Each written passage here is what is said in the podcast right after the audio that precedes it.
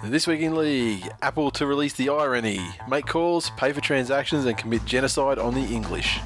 Peter Sharp commits 100% to unemployment. The NRL puts the Sydney Roosters 10 pin bowling team on hold indefinitely.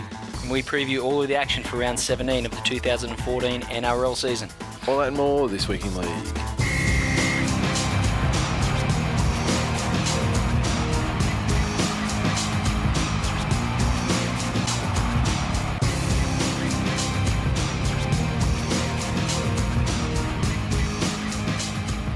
Welcome to episode 161 of This Week in League. I'm Nate. And I'm Glenn. So, we may as well go into feedback. I was going to ask you about uh, something, but um, it comes up in the feedback. In fact, it's the first thing, so we'll just go straight to the Twitter. Okay. Tall Hayden, Sunday morning. Springfield Panthers on Sunday Footy Show. Yes. They can't deny they listen to the show. I'm sure it's got anything to do. So were you you were, oh, you were caught completely unaware by this? no, they said that there was going to be a couple of boys, um, a couple of the older Yeah. age group boys on the on the show, and they thanked a few local businesses around the Springfield area that uh, obviously helped get them there and, Yeah. and, and all the rest of it. So So no no no mention of like super coach of the fucking under seven whites. no, mate, I'm I'm just a I'm just a number there. People, I'm flying incognito. I'm flying incognito. People, I'm sure there's listeners of the show floating around the club. Yeah. They don't have a fucking clue who I am. Hey, did I you like it did you see like did you see the segment? Sorry? Did you see it? No, I was out at the time. Yeah, same.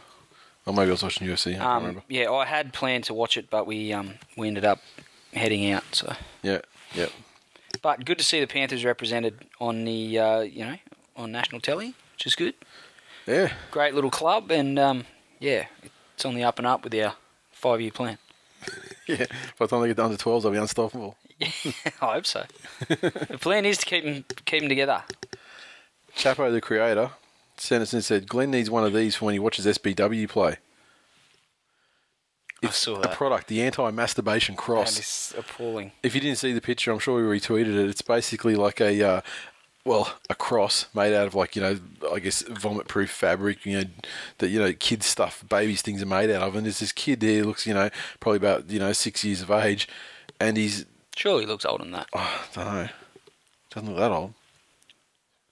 It's like fucking kid in Jerry Maguire. Fucking looks like a nerdy kid. it's a Penrith nerd strapped down to this cross configuration. It's the perm as a six year old. and it has like a Velcro thing that goes over the forehead, uh, one over each wrist to hold them in like a you know cross you know pose, and then there's big you know Velcro flaps that sort of come over the, the, the torso and the legs, and the legs are, are held together as well. And so it says um, yeah, adjust, adjustable canvas straps with Velcro, adjustable head strap incorporated into a backboard, optional arm immobilizing accessory slides underboard for firm spread eagle position. You can get it from www.stopmasturbationnow.org. It says safely train your children to keep their hands off their dangerous sin zones. this has got to be a parody. Papoose cross and arm immobilizer work together to safely secure a self-raping child. so sorry, um, Chapo, you, you're, you're absolutely full of shit. But on this one, you, you're 100 percent right, and I, I just wish that they made them big enough for you. Look, I, I, I look at that child and, and I, I see Michael Tracy, and I could just imagine. Maybe a young a young shunter. Yeah, well, the kid is carrying a little few extra kgs. it could. I mean, shunters are just listening now, just nodding, going, "Yeah, oh shit, they're onto me." Little James They're Chapman. It was a child star. No one knew. Well, he was look. doing ads for the masturbation cross. Well, come to think of it, I mean, I look at that look at that poor little child that's been strapped down to this anti-masturbation cross, and I think, hey, he looks like a Mitch. His name could be Mitch for sure. But which one, Nathan? Well, it's hard to narrow them all down. Cast of thousands, but they probably all got masturbation problems. That's the I, thing. s- I suspect they are the uh, masturbation cross manufacturer's biggest customer. When I think of the term as used on this on this advertisement, it's like go onto the website, order a masturbation cross now, enter in the code name Mitch, and get a ten percent discount. because when I think of when I think of Mitch's, I mean like the, the phrase here, self-raping child. I mean that's probably the first thing I think of when I think of a Mitch. Um, yeah, after Simpsons quotes and. I'm so I'm sure when you look up Mitch in those, what the baby names mean, self-raping child. Self-raping child. Uh, abundance of Simpsons quotes. I'm Tim McIntyre underscore. Said the uh, Tim McIntyre Cup was a great success. Mounties got up after a player down and scored three unanswered tries. He said, "Now I'm not saying Mounties are going to make a statue in my honour, but they just might." And he goes, "Fun fact: I've never been Make it out of fucking butter. yeah, he said, I've never been beaten by the Blacktown Workers Club." And he's going, "Hash Tim less, win. He says that. Yeah. He says, I've never been beaten. yeah, but then he But goes, then he goes on to say, Yeah, another fun fact: Blacktown workers have never beaten Mounties ever. He's on hash up the mulga, and the the other the other thing is um, I remember I actually very rarely have I got the time to sit What's a down. mulga? It's like a, it's like it's a it's like a plant thing, isn't it? Is it? Yeah, some bush shit. I don't know. I'm not fucking. I'm Isn't. Mounties from Castle Hill? Well, what's a, what's the mole got to do with it? Well, the only fucking plant that's in abundance in Castle Hill is, is Marijuana. marijuana. so they might just build a fucking statue. So it's up, up, up the mole. But um, the other thing is, I, I don't often have time to sit down and watch the the Holden Cup and, and those sort- those games. You know, I watch the NRL games, but it's very rare I find it. And got a you know sick kids this weekend, over the weekend, and sick wife. They all they all crashed out uh, around lunchtime. So I'm like, great, I can sit back. And I was watching um the West Tigers versus uh, Mounties, and. uh We got done, didn't we? they were smashing them. It was like 20 something to 6, 24 to 6, 26 to 6, something like that. And then the Mounties scored the easiest fucking try I've ever seen in my life. And I was like, wow, that's that was really fucking easy. And then another one, another one. And then it got to the stage where they scored right in the buzzer to win the game. Ish. it was, it was Tim great. McIntyre came on. And I was just th- and the first thing I thought of was, a wow, like that Tim McIntyre as a as a role model and you know figure of respect in the Mounties organisation. It's it's really been a, a a banner day for the club. Well, I suspect that they used Tim McIntyre as as, as quite the motivation Yeah. within the club. Um, and it's you know it's games like that where you have to overcome such great adversity, not only on the scoreboard but like Tim has in life. Mm-hmm. He's had to wake up all these years and look in the mirror and see that, Yep. So there you go. and he hasn't turned out that bad. but he had a good day. He's got nothing going for him, Yeah, but he's, I mean he's still got a smile on his He, face. he had a great day on Saturday or Sunday, whatever day it was. I can't Good luck remember. to him. It was, it was, it was probably New South Wales. Although as we got in trouble for mistaking him for a player. Yeah, well, he said his DM said, no, I'm not a player. And, oh, I can't remember what it said. Yeah, did we? I I don't wasn't think, I know. I'm, I I'm mean- sure. I thought you said he was like a runner. I'm sure you said he was a runner. I, I don't know that I, I think I may have insinuated or even thought for one second that he might have been a. Perhaps I mused aloud, like you know, d- Yeah. did he play? And then you're like, no, he's you know, No, look at him. he's fat cunt, he's a Look runner. at You know, if that, yeah, he's a Have a fucking look at him, Nathan. He's not playing anything. Unless they put a fucking bell in the ball, he ain't playing. Yeah. Now, um, And then we said it was a shit comp, and that was only after we insinuated that Tim might have played in that comp, which would in turn make it a shit comp. Exactly, we are just covering our bases. Now, um, Ben Zed, he's he's actually uh, he's he's dialed down the gronkness a bit lately, and uh, He's been he's- he's been he's- nice to me, and I've responded in Yeah. turn. and and he was and he and he tells us tales on Twitter when he's drunk, like that time when he got you know got a gobby from this you know stripper or whatever it was down at King's And he got in trouble from his missus. Yeah, and this one's not going to go any better for him because he sent us a tweet and said, I drank my own piss once. It wasn't enjoyable whatsoever. It was, it was a fucking funny video, though.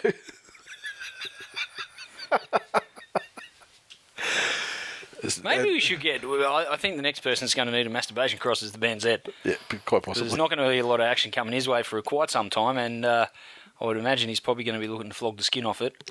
Masturbation cross coming your way. Maybe you get two masturbation crosses yeah, and you set up uh, Ben Zed versus you know anyone like you know Chapo, whoever, and they can be strapped into it standing up. And they can have like you know people that have those sumo suits where they have those those those wrestles in sumo suits, those big blow up sumo suits. You could, have- you know, they could they could get in there and have a duel uh, Chapo's strapped into masturbation Be crosses. like, hey Ben, let's how about look, look let's help each other out.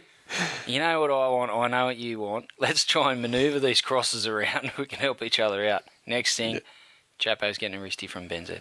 yeah. No, Yeah, well. no one wants that.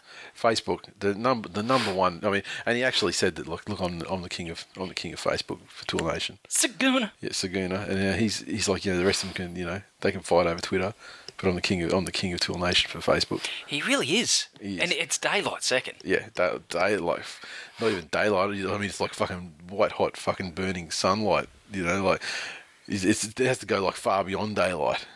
It's like you know you got to dial the temperature right up because there's like there's no oh, there's no one who'd be comfortable As bright as the place. sun that shines out of my ass, Nathan. You would say. The uh, the Correct. nether the netherworld. um, he said, "Hey fellas, since there's so much praise on here for this Penrith cheerleader, I have a few ideas that might get all our male listeners involved. One, get her to model your tour clothing." I'm pretty sure one of these Mitchell Penrith nerds who love to watch their Simpsons porn and jerk off to Jamie Soward every time he scores a try and does his village people cowboy try pose know who she is and can help you guys out. It's about time we put these fucking Penrith nerds to work. We're sick of making them look cool. Two, maybe you guys can run a competition to see who can get the best pic of them with with this girl while wearing your TWiL gear. The first person who can take a photo of her wearing one of your TWiL shirts should automatically be inducted into the TWiL Hall of Fame. What do you guys think? Fairly elite company in the TWiL Hall of Fame, considering it doesn't fucking exist yet. Perhaps perhaps the Hall of Fame could be uh, reserved for revelations and uh, you know people who've done you know like epic. That's just going to insinuate stupid fucking people like Chapo and the Benzed, Yeah. who are like Twitter buddies now. I know, I know. Well, you know, last week in the, you know, they met, you know, they mentioned they followed each other and it was all good. Yeah, Yeah, it's a, it's only a matter of time. yeah. So what's it gonna? So what's it gonna? You just it's it's going to like you're insinu- inciting rather these people if you start giving them incentives saying oh you can make it into the Hall of Fame then they're just going to keep up in the ante. Yeah, that's those grand, you know, grand, you know, public spectacles of getting the name of the show Oh, out. could you imagine where it's going to get to? It's like a Triple J had that. Triple J used to have that. Yeah, they, oh, they may they may still do it. I don't know, but that bang the drum competition where it's like you know you the most public. You know, thing involving their logo. Yeah, that, you know, you can, you know, Yeah, within the within the realms of, we wanna go down of legality, things like that. I don't know that we want to do that. We've had some fantastic people in the past, like like Aaron and Jill. You know, they they got some signs on. Um, Yeah, they're on not Gronks, show but- yeah, yeah. Not complete and utter gronks like these other blokes. But I definitely would like to get this Danny Tequila in a this week in league shirt. I'm not even fucking joking. Like I'm not even saying like, oh yeah, pantless. I mean that'd be great. But if you know anyone anyone can hook it up, I'll I'll send her one. And uh, just I mean I'm presuming it's small.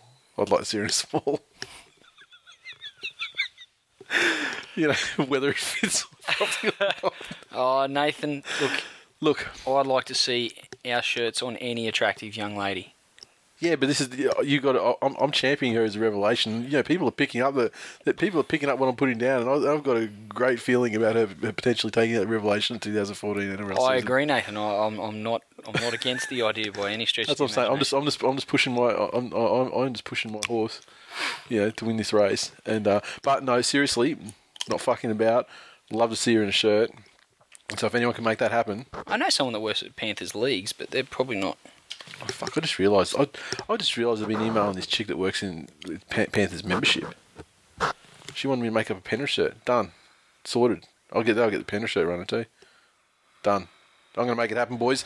There you go, Saguna. No one How wins a did we prize. have this whole conversation and then you? it just, it just literally fucking light bulb off. I tell you, it's hard working with retards. I tell you, it's, it's so much going on in my mind. You know, I try and push the Penrith shit to the very back because you know love's priority. But now,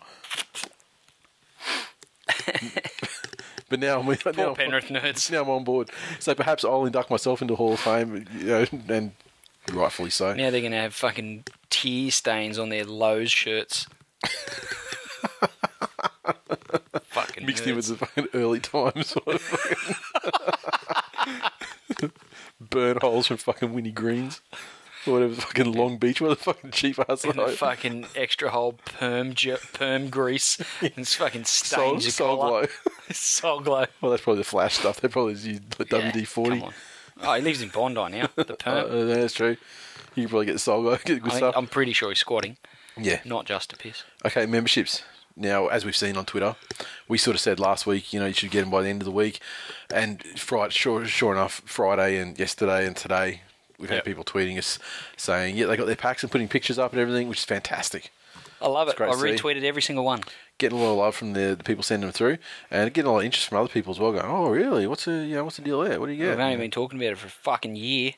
And speaking of talking about it, we've had a, had a couple of had a couple of situations, And so, I mean, I just like to throw it out there, just to, just because in case people, you know, who aren't Twitter people. I'd you know, just like to say that we love each and every one of our listeners, and we love each and every person that supports our show by Exactly. buying a membership, even the ones that are complete and utter fucking retards. I'll see. I wasn't going to. go I wasn't going to go. I wasn't going down that road, Glenn. But when we did, when we did do the the, the memberships, it's very clear in the in the literature and, and, and you know eh, on the show we were saying you know saying these shirts we, we do shirts that are up up to sizes that normal people don't do. I mean, in shops, you know, three XL is pretty much the, the, the most you're going to get for 99% of, of items. The reason why is that t-shirt manufacturers in Australia, like Gildan and Hanes and stuff like that, they only make up the 3XL. There's a couple of, of rare, you know, like one line of Gildan shirts maybe that does up to 5XL. The thing is, the shirts that we provide, they're custom made, they're handmade. The shirts aren't blanks that have had the tags removed. They're actually handmade shirts, uh, made to our specifications. Which means, given that, we can go up to the width of the shirt. We can make the width of the shirt as wide as a roll of fabric, which is like fucking ninety odd, ninety to a meter, ninety centimeters to a meter wide. Which means we can go up to conceivably something in the vicinity of eighteen XL. Which, Which still struggle to get over John Ard's head. yeah. So, which is why we said so. And so when when developing the sizing, basically went through. I looked at uh, Gildan and Hanes and and found out what their their sizes were, and up to the five XLs that they, they did five XLs matched their sizes perfectly, which is why we match up to size. And in some cases, like the Hanes might be, for example, like in a in an XL, the Hanes might be sixty one centimeters wide. And ours is 62 centimeters wide, but like they're always. And if if there's a situation where we erred either way, we always erred to the bigger centimeter, just because you know why have a shirt we do appeal small? to the husky gentleman. Exactly, exactly. And our sales reflect that. So when people order shirts without measuring and order shirts bigger size than they normally get, You end up with bed sheets, Nathan. we'll try. We we will try wherever possible to swap shirts out for people. But when when these these say when these people acknowledge that they deliberately went higher size and didn't look, measure and deliberately went higher size than they normally get, it's just a recipe for it's it's just a recipe for ridicule from us. Um, but yeah, so we're, we're treating it this time where possible. Because let's face it, I mean, to take it down to lower size means you know, we pretty much ordered what we needed plus not even ten percent because we wanted to limit the uh, you know we got to the point where we limited these memberships. So where possible, we can do we can do the trades, and if someone needs to go up for whatever reason, you know, we can we can probably certainly Probably, certainly. I, th- I think so. I mean, I think going up is not going to be a problem for people. Yeah. Because we're going to have people, you know, throwing, you know, like three XLs want two XLs, for example. Yeah. So if you're a two and want a three, no doubt about it, we can hook you up. Uh, it'd be better if these three XLs wanted to get XLs, but you know, that's beside the point. So, if you have an issue, send us an email, hello at thisweekinleague.com. Let us know what the situation is, and uh, we'll let you know. Like, I'm looking at the stock now. I can sort of see it if I lean back on my chair and the sizes are, are there on the table, and there's less than five per size I can see, and in some cases there's only two and one, but they're the smaller sizes like mediums and stuff. So, yeah, let us know, and we'll do, see what. And if you've already let us know, The lady at the post office said next time, yeah, go in the day previous. yeah, You can get a big fucking post bag, yeah, like a sack, a sack, and put all of them in the. put them all in. What did you do? Did you bring them in those packing boxes? Yep. Yeah, Or Nicklin did. that was a fucking lot of boxes and stuff. Oh, I there. repacked them all when I put all oh, Okay. the stuff in at home. Yeah. I repacked them all neatly, but it still took up three boxes. the thing that was pleased me most about the memberships and the postage was that those bags were for a maximum of 500 grams.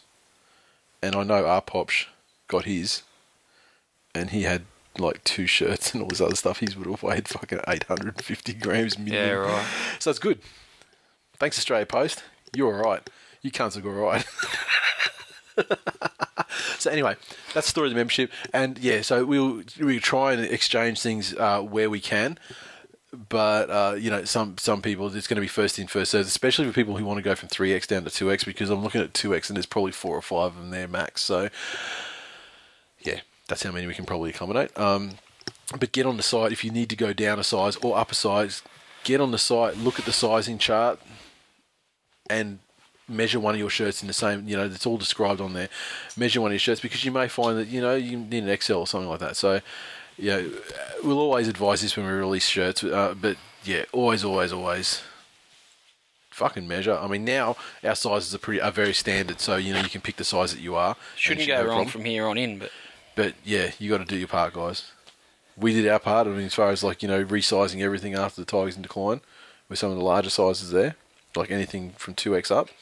So we've done that now. Size is standard. And uh, yeah, and I'm glad the people are putting the pictures up and everything and stuff. It's awesome. Glad to see everyone's uh, enjoying stuff. And the XL people who we mentioned last week, uh, spoken to the supplier, and they're currently doing the one in a row shirts. So if you ordered a one in a row shirt, I'll throw it in there with that. You know, as far as shipping's concerned. Otherwise, you're probably looking at about a month, and that that's when it's all going to sort of come out anyway. So um, yeah, that's it.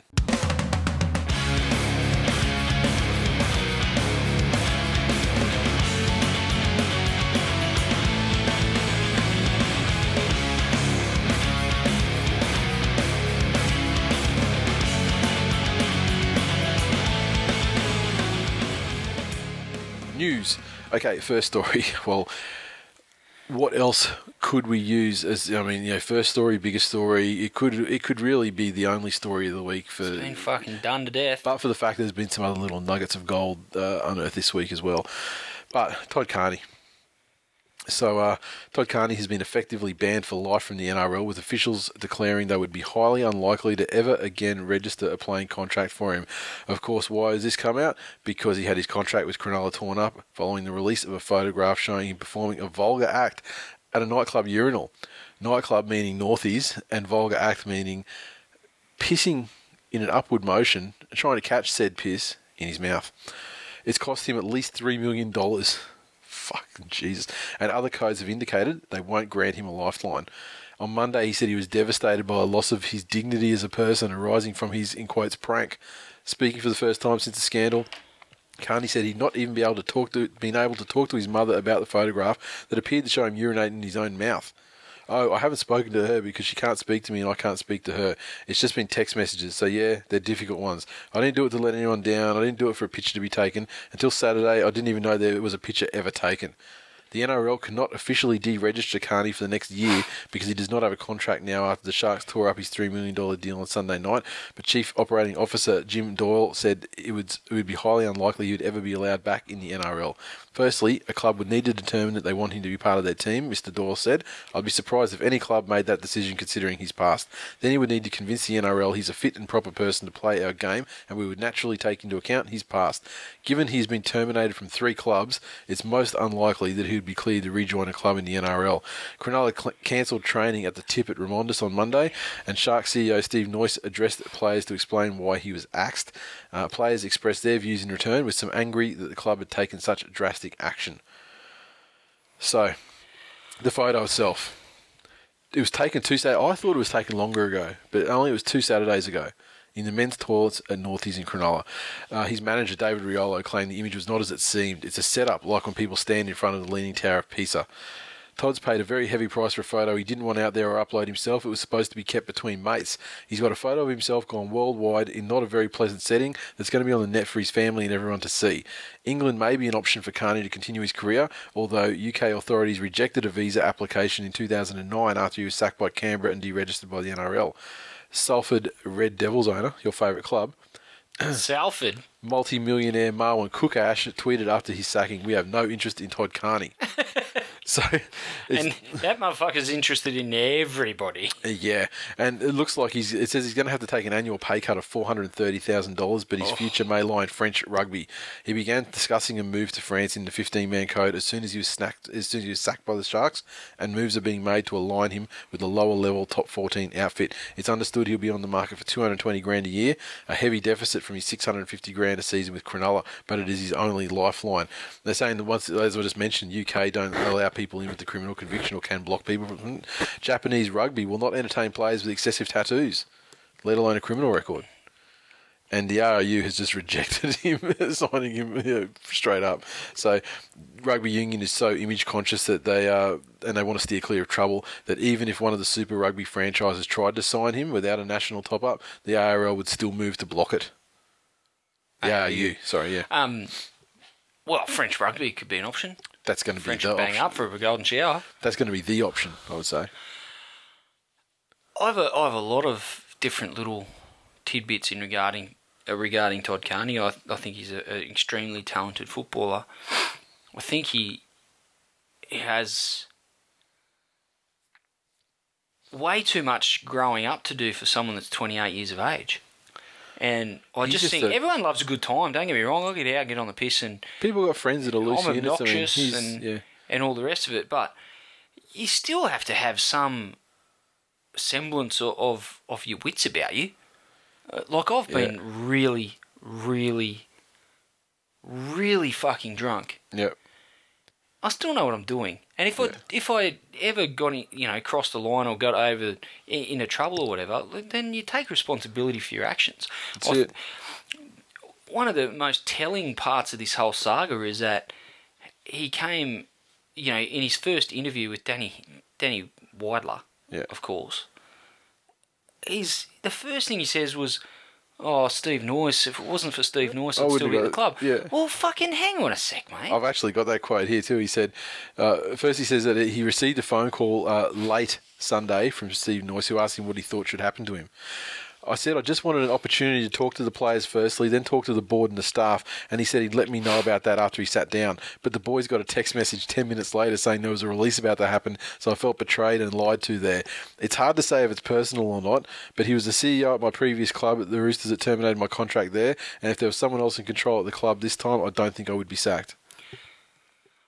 but that doesn't condone his actions. No. And given his past, and you know, this incident, if he was a clean skin, this incident would be regrettable. It would be, uh, you know, unsavoury. Yeah. He'd probably still be able to play. I would imagine they, they'd make Was- an example of him for a little bit. He'd cop a fine, Yeah. bit of a suspension, and he'd be, and he'd be back. But Just so it was was John Monaghan was that dog thing that was the only other thing ever he ever did.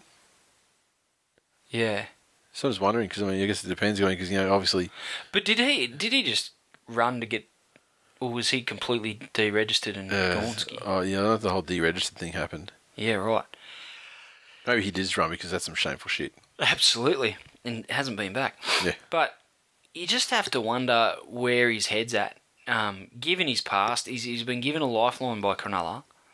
Um, and by all reports, this isn't the first uh, first time this season he's stepped out of line. This is, you know, there's been a couple of other incidents which are reportedly They never, never, never been, uh, never been elaborated on. No. And that's the thing. You got to wonder where the information's coming from because I think this incident, taken in isolation of his career at, at Cronulla, I think you know sacking is like a harsh, a harsh outcome.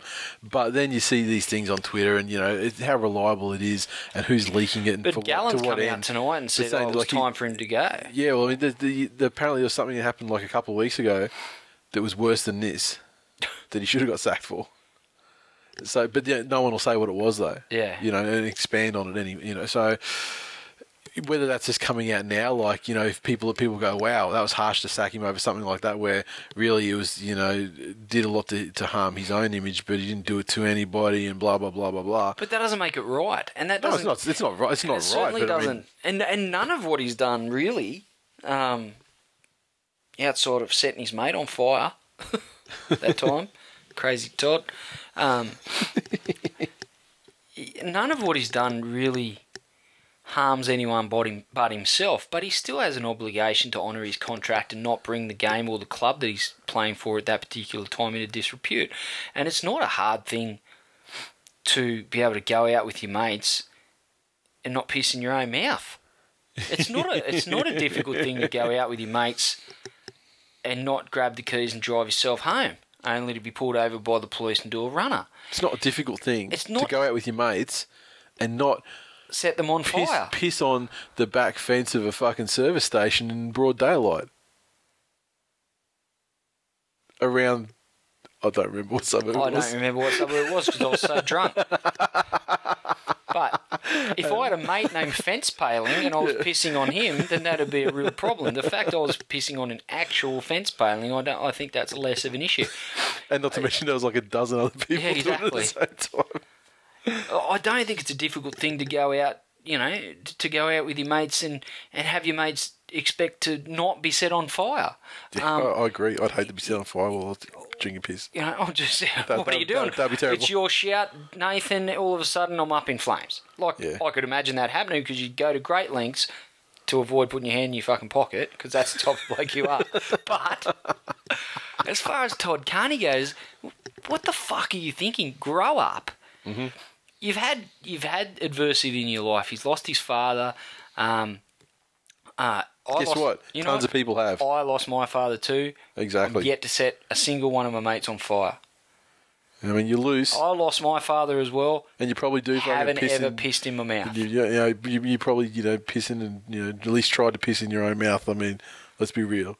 No, look. To be quite honest, I'm hung like a numbat. If I tried to piss in my own mouth, the stream wouldn't make it. If you could fucking if you if you could wind up a stream like Toddy though, Well, fuck me, you, that could power a paddle steamer. That thing, Jesus Christ. But look, I, I just I don't get his excuses. I don't think that there's any real chance of him finding redemption within the game. And you know, whether I, I don't know that forgiveness is the key. I I think they're um the incidents are all f- just stupid, and they're, they're incidents that you'd probably expect from a, a teenage kid that's been off the rails and and doesn't have anyone that gives a fuck about him. He's got a mum. He's got s- at least one sister. Um, yes, he's lost his father, but he, you know, by all reports, he was very close to his father, and you'd think that he would have instilled certain values, etc., in him. And yet, this is how he carries on. You know, when he's on, you know, he's living out his and, dream. And guess what? Everyone fucking loses their father. Yeah. without exception. Just Unless you die young, You can, everyone you can loses. take their- your fucking excuses. The, the root cause of the problem is that you need to grow the fuck up, and not just Todd Carney. People like Blake Ferguson, um, Josh Dugan, Josh Dugan, numerous other people that just think Darius Boyd. I'm I've achieved my, my life's work. I'm I'm playing rugby league for a living, so. Um, you know, I may have been a douchebag my entire life, but if I wasn't, I'm going to be one now because I play in the NRL just it, it gives the rest of the players that are out there in the community and on the field each week doing the right thing. Um, and you know, fucking if he doesn't play another game of NRL, then good riddance. As far as I'm concerned, I'm I'm sick of these stupid stories detracting from what should be, you know, another successful season. We, we're in, you know, we've just come off the, you know, the biggest state of origin Series series, in a decade victory, almost, you know, yeah, in, yeah. in forever and you know, that's the things we should be celebrating. Is the, The closest. the I mean, they always say this year's going to be the closest comp ever, but Well- fucking look at it. This year probably is the closest comp. Sure. And, you know, we still have fucking douchebags stealing the headlines rather than the game itself. So, you know, go to French rugby, do what the fuck you got to do, grow up. Could you imagine if this bloke, you know, what happens when he has kids and Oh. just, like, what fuck example are you setting? Yeah. Well, I think fuck he doesn't. Oh, Mr. right Carney, now. can you please come down to the daycare? Your son set one of the other kids on fire. And then tried to put him out by pissing on him. Yeah. Like, give me a fucking break. Grow mm. up. And it's, it's, it feels like every week we have to fucking go in go in hard on these fucking footballers and their attitude problems. When the simple case is, the simple fact is, playing football well is a fucking useless skill in the world. If football, uh, if football as a sport didn't exist, they've got a useless fucking skill Exactly. that they didn't work. To, you know, they obviously there's training and everything like that, but this, you know, the the, the, the great players are born with something that you know hard work. Another player can work their fucking ass off. And only achieve half of the you know, the sort of level of skill and greatness and whatever. So what they've got is they've they've, they've blundered in by fucking genetic luck. They've won the lottery and, and acquired a useless skill that just happens to be sellable for a large, vast amount of money for a period of a decade or so. And just the fucking squandering of it because they're just ridiculous fucking mental pygmies. And the, the thing is, there's so much that goes on. It just makes you. There's so much that goes on that never makes the papers. well, put it this way: if fucking old mate didn't attack, well, th- let's get into the story. How'd the photo come out? There was a couple of theories. One of the best ones going around Sunday night on Twitter was that it was our old mate Grayson Goodwin. Grayson Goodwin, who's currently serving out a 26 week suspension from rugby league because he was doing some tweets about Matt Cecchin saying, you know, that like gay people, gay people are fucked at refereeing, and you know, gay people shouldn't be allowed to referee and whatnot. However, then Bronx Goodwin starts tweeting people about like you know fucking delete that. My brother didn't have anything to do with it, and I fucking know for a fact. I know who did it, but I'm not saying. Yeah. So it turns out one of his friends, Mick Robinson, admitted that he'd taken the photograph. The quote from him is: "A couple of young blokes out having beers at a popular night spot. I've gone to the toilet, seen Todd there, asked him if he'd ever heard of a fountain. He's gone to do it. Obviously, didn't know I had my phone there, and I've snapped a photo of it. The urine never actually went into his mouth. And after he snapped the photo, he forwarded it to his brother, and this is the fucking the the best, who ended up losing his phone at the races. Yeah, and I'm sure fucking Gary Gallen picked it up, or maybe you know fucking Robert Lui's cousin or someone was the one that they found the phone. Well, again, I'm 36 years of age. Been getting drunk a lot longer than a lot of these blokes. A lot longer than even degenerates like fucking Todd Exactly. Carney. Let's face it.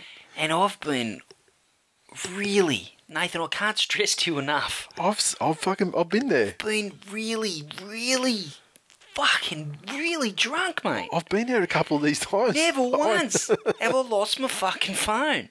Well, never once, and never once. Let's be real. Never once have you actually fucking lost like sight of, of who you are or anything. like, let's face every time every time someone's been unlucky enough to find us at a grand final, we've been spastic because we've been drinking since like ten o'clock in the morning. Yeah. Race days. Race days, Right, Melbourne Cup Day. I started drinking at 9 a.m. that state of origin function, and then the afterwards, that's fucking. That was just the loosest, loosest stuff you've ever seen or heard. Still had my phone. Yep, yep, yep. And still, you know, you weren't doing anything fucking ridiculous. I mean, you probably Didn't set you on fire. Probably Not louder. even once. You know, wanted you, to. You probably got better you, of you it. probably get a bit huggier than you, than, than ordinary. Yeah, I'm, a, I'm a hugger. Yeah. There is. I am a hugger. There's no doubt about it. You get a bit louder. You know, you, you, your language probably degenerates to, but you know, Yeah. your language degenerates to what we hear on the show. Yeah. Like, because normally, you know, none of us are really Brad, that. Brad's like, mate,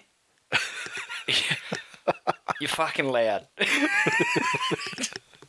You lose your inside voice. Yeah, it's, it's like Jesus. You get loud. You go and and sure on McKenna bourbon, in particular McKenna bourbon. Don't know what the added ingredient in is there. Sends me Rage. off the fucking charts. Craziness. Yeah. Lucifer horns come out. Yeah. I'm nuts. Yeah. Never lost my phone. Still haven't pissed on my mates. Still haven't pissed in my own mouth. Haven't set anyone on fire. Don't piss yourself. I yeah, yeah. I just, I just don't fucking get it. These blokes, again, if it wasn't for the ability to do it professionally, it would be a fairly fucking useless skill. Um, and they have, a lot of these blokes have no other fucking desirable trait about them. They're f- some of these things. You look at the timeline on, on Grayson Goodwin's Twitter. Oh, Fucking grub. yeah. Absolute fucking grub. Yep. Yep. You know, that's my that's my humble opinion based on. And he's in tight. He's in tight with you know with Fergie Ferguson as well. Oh, so you know he's he's around it. I just they put themselves up on a pedestal, and you know, you you look at what some other players are doing uh, in the community, you know, with kids and and you know sick kids and and all the rest of it, trying to use their position of privilege, you know, to benefit others, and then you've got blokes pissing in their own mouths and on each other, and and and generally just being fucking idiots. I just I, I can't stand it. So They're just kids that uh, have been pandered to for far too long. and We've said it before. Shitty parenting. Um, you know, Todd Carney's manager, David Riolo, pull your fucking head in. It's your job to keep him on the straight and narrow, given his history. exactly. Don't You, just keep you're your- happy to take, Take whatever 15% or whatever your cut is, yeah. percentages of his three million dollar contract. Where the fuck is your obligation to make sure that he he is in a you know a fit state of mind to honour his contract instead of coming out in the media saying, "Oh, the club was harsh." Fuck you! It's your job. Mm-hmm. Your fucking job as his manager to manage the car to manage him. You know what his history is. Yeah. You know you'd have to keep a close eye on him. Oh, I'm going to take Todd Carney on my books. Yeah. three million dollar contract. Yes, please. Or Yeah, oh, probably have to pay him a bit of extra attention. No, can't do that. I'll just take my cash. What the fuck else is? Th- This is the thing I think about with these managers as well. I mean, you're negotiating, you know, sponsorships and stuff like that outside of the contracts, but the contracts are finalised once, Mm. And they're usually good for two to five years, depending on you know if it's a Titans player or someone else. so, what else do you have to fucking do to keep these people bubbling along Pun, after pun. you've after completely accidental? Uh, what do you have to do to keep them bubbling along though after you've fucking signed away their next you know two to five years of their career they there's not they pretty much run themselves at that point there's you've got the fucking free time what i'm trying to say is you've got the time to check in on them Exactly. and make sure they're not making cunts you know, of themselves And, and don't blame the club. Don't blame the management. The club, its hands were tied at the end of the day. It made Yeah. such a furor. What the fuck else were they going to do? The the fact remains that a first and foremost, Todd Carney is responsible for his actions. Mm-hmm. Second of all. Um, he surrounds himself with the wrong fucking people. He's got a manager that doesn't give two fucks about him other than his bank account, and he's got mates that would gladly take a photo of him and ship it around to God knows who. Oh, sorry, Throw my it up on phone got lost. Yeah. Fuck off. Well, how did someone get into your phone? yeah How did, if your phone got lost, how did someone get into it? How did Yeah. someone unlock your phone, get into your photos? Oh, look, there's a snap of Todd Carney. I'm just like going to send that yeah. to the fucking media. Yeah well it doesn't happen to them i mean it didn't go to the media let's be you know to be fair Okay, so it went to random people, but Yeah, yeah. And then we can go into the random people. Well, the first thing is with the good ones, I didn't see this because I didn't. I didn't get a tweet. I mean, I feel left out. But apparently, uh, Grayson Goodwin put a tweet up. and said, "I will make this clear. I did not post any photo of Toddy. Thank you all for your death threats." And then he's um. Then the Goodwin family have started to try and stop the photo going viral. Luke Goodwin began contacting Facebook users after 10:30 p.m. on Saturday, asking them to delete the photo from their pages. And then his brother-in-law, Joel Reddy, also sent messages to social media users on Sunday asking them to delete comments naming Goodwin. Which makes me think he had something to do with the, the leakage of the photo because if you didn't do it, you just say I didn't do it and then deal with you know people saying you did it anyway. But this is kind of family wide, you know, co- concerted effort to remove traces and like mentions of him from the you know it's it, it reeks of guilt to me. But I saw a tweet today and I can't remember who it was from. I apologise, but said that the guy, the initial tweet that went up, and I forget the guy's Twitter handle who put it up. That guy who initially put the photo up was the guy who had the Instagram fight with Josh Dugan, where Josh Dugan told him to end himself, talking about his tattoos and stuff. it's all very incestuous. That guy, well, well, just that guy. I mean, at the time, Dugan was. Uh, it was after the the rooftop. He's a Raiders fan, isn't he? Yeah, he's a Raiders fan. It was after the rooftop breezes thing, or cruises, and I believe it was at the time when Dugan had negotiated the two million deal with the Broncos to the point where the Broncos were going to the NRL to see if they could get it registered. And then he's had this battle with the guys and end yourself, and the Broncos have gone, that's it, we want nothing to do with you. So that deal was off. And then after that point is when he signed with the Dragons. So he's killed the Broncos' career for Dugan. He's killed the Cronulla career, potentially the NRL career of Todd Carney. You know, let's you know, leaving out the fact that Todd Carney's obviously far more than just complicit in the ruination of his own career. But that guy, he's like the yeah, he, he- Manly a coach kills, but this guy's a bit of a fucking player killer. Yeah, I, look, the whole situation again. It could just be if there was a bit more maturity involved on a lot of different fronts in that situation, uh, from from Carney himself to his mates to his manager, uh, the whole thing could well and truly have never have, uh, have seen the light of day. Moving on, next story, another casualty. Peter Sharp has quit as interim Cronulla Sharks coach. Sharp informed players and staff of his decision this morning, Tuesday morning. Cronulla approached current Australia coach Tim Sheens to take over the role for the remainder of the season, but he's knocked the club back. It's capped a turbulent time for Cronulla and Sharp, who was reluctantly thrust into the position as head coach following the suspension of coach Shane Flanagan. He was absent from the team's crisis meeting on Monday following the sacking of Todd Carney on Sunday as he had a pre booked medical appointment. He handed in his resignation on Monday night. The Sharks are yet to name a replacement, but dumped St. George Illawarra coach Steve Price has been mentioned as a potential candidate, as has former Cronulla captain Brett Kimmorley. He quote from uh, Sharpie, I've certainly enjoyed my time at the Sharks and I've met a number of wonderful people. I thank the Sharks for the opportunity both as an assistant and as the head coach, even with the challenges we've faced this year. But I think the decision I've made to step down is in the best interest of the club and I believe for me, it is in my best interest as well. I hope the players can fulfil their potential and finish the season on a positive note. Um, of course, he was thrown under a bus by Gallen just last week when he suggested that uh, that Sharpie wasn't giving 100% as coach. So now the Sharks, no sponsors, or no sponsor, major sponsor, no coach, and uh, no star half in in Carney. So they're um, under 20s coach James Shepherd. He's gonna he's been bumped up to assist Sharp, and so I think he's going to be the guy that takes the reins at least until they can find someone for next year. Or you know, I'm not sure if he's going to be caretaking for the rest of the year, but they got to try and get someone in there. And so they're, they're basically removing the coaching from their you know lower grade system. So it's going yeah, club wide. So they're going to make a coaching decision in the upcoming days. Uh, Noyce said, "Well, it's very sad to see him go. It was fitting that Peter departs on his own terms. That being on the back of a record-breaking comeback win for the club last Friday night in Brisbane. The club certainly appreciates his efforts in what's been a very difficult season. And while he may have expressed a reluctance to take on the role when first handed the reins, once appointed, Peter worked exceptionally hard and always acted in the best interests of the player and the club, players and the club." It just goes from bad to worse for them, doesn't it? Yep. It's um, it's a pretty sad state of affairs there in Cronulla at the moment, and I um, I hold grave fears for their for their future as a as a franchise in the NRL. There's uh, there's talk of expansion, there's talk of relocation, and um, you know, with their new development, could could certainly pull them out of the out of the fire, but it still doesn't account for their lack of on-field performances, which is really where your core of your business lies. And um, Peter Sharp obviously didn't didn't get off on on the best foot by saying that he uh, wasn't real keen on the head coaching job, and and he you know Gallen hasn't helped him, and and Carney less so. So. It's, it's been a rough ride for him, and um, I'm not sure that he's the type of guy that's going another head coaching role, maybe an assistant somewhere or some sort of coordinator. I don't know if he wants it though. I don't know if he wants a head coaching role.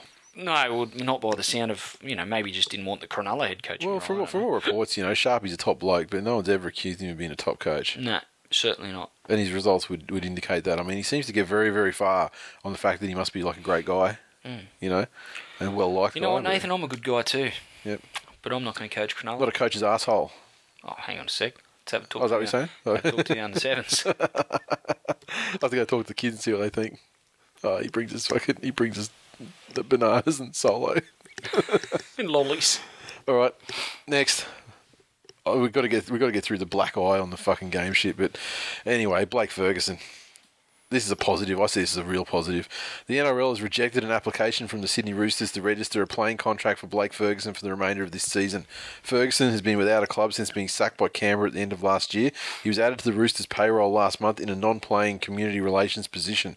The 24-year-old who was recovering from ankle surgery had hoped to run out for the NRL premiers this year. However, NRL Chief Operating Officer Jim Doyle said the decision to reject the contract was based on an assessment of Ferguson's record of conduct over the last two years. He also said Ferguson had given an undertaking that he would undergo a program of clinical support and counselling before the NRL would consider registering him, and this is not yet complete. Doyle said the NRL would consider any future application for Ferguson to return.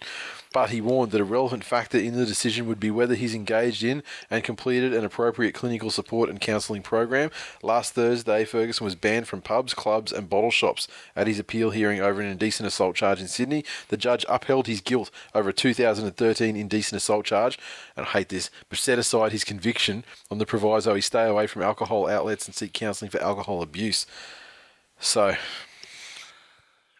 again, it's ignorance. Um,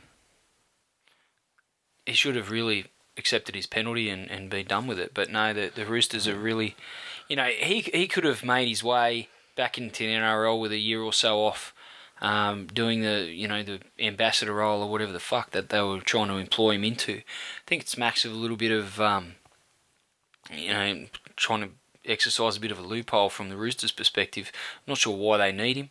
Um, you know, and how Blake Ferguson fits the culture of any uh, rugby league club looking to be at the top of their game is, is beyond me. Um, there's there's more to, uh, as we sort of alluded to earlier, there's more to life than a just a God given ability to to play rugby league. Um, you know, the, the guy is.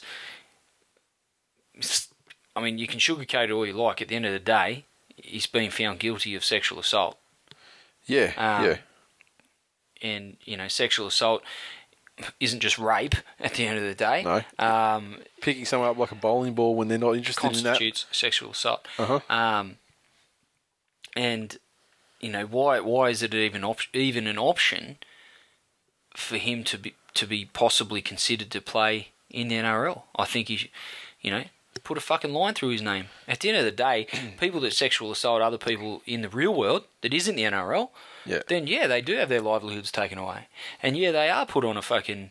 Uh, you know, can be put on a register, or if they go to jail, then you know, good luck coming out of there and finding a, a high-paying job, and you know, and trying to make the best of life once you've done committed the Yeah. crime, or and even done your time. So, I just, you know, the the, the Blake Fergusons and the Robert Lui of the world, um, you know, I, I guess it's probably a little bit ironic to see that Todd Carney is the guy that gets, you know, has the line officially put through his name when people are still gain, you know, gainfully employing Robert Lui in an NRL side, and Blake Ferguson's being considered to return. So Yeah, so the thing the thing with Lui, I mean, yeah, he got sacked for his, you know, eventually. Eventually, he got sacked. on his second offence, though, Yeah, and that, and and when and when he got and when he got club. and when he got and when he did get finally sacked, the NRL imposed like a twelve month ban upon him. But the However, thing is, he should never have come back. when he came back, I don't remember there being any rigmarole about would they or wouldn't they register his contract or anything like that. It was just basically the Cowboys signed him. They dealt with the, you know, they, they, they wore the 12 months, and then the 12 months expired, and boom, back in the action. Yeah, and in their mind, he, you know, he did the time, Yeah, which is just fucking which is ri- ridiculous. You know, it's just. I think I saw an article or, or a, a tweet about um, the actual image of the NRL, and I think if you look at some of these decisions, it, they're inconsistent. Um, I, I think we haven't taken a hard enough stance in the past, and uh, it, it has had a detrimental effect on the on the image of the game. And when you look at you know what goes on on, on weekends with referees and um, you know play the way players address referees and different things that happen in every game, then you know there's a, there's a lot for the NRL to work on, and I, th- I think you could do worse than you know making an example of Blake Ferguson to, to you know to get the ball rolling Yeah, yep. to improve your image. Yep, still on legal shit. Reni Maitua. and I'd forgotten, I'd totally forgotten about this case. But um, Canterbury back rower Reni Maitua was so drunk on the night he abused a taxi driver that he tried to make a phone call from an EFTPOS machine that caught her on Monday. that has got to be one of the best opening paragraphs. I mean, I read that and I was like, I'm fucking in. Give me the rest of this. He was found guilty of intimidating driver Abdul Hamid Ben Saidi, but magistrate Mark Buscombe decided not to record a conviction for his drunken outburst after a boozy night out in King's Cross last year. I bet we if we had done these things, Yeah. We'd have a conviction recorded. Oh, fucking absolutely. He was placed on an 18 month good behaviour bond after a drunken trip in the early hours of November 25th.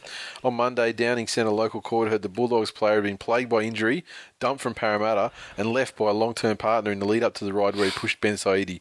He also kicked and punched the doors and windows of the taxi. The 32 year old tried to have the common assault charge dealt with under mental health legislation and argued he was suffering from depression at the time.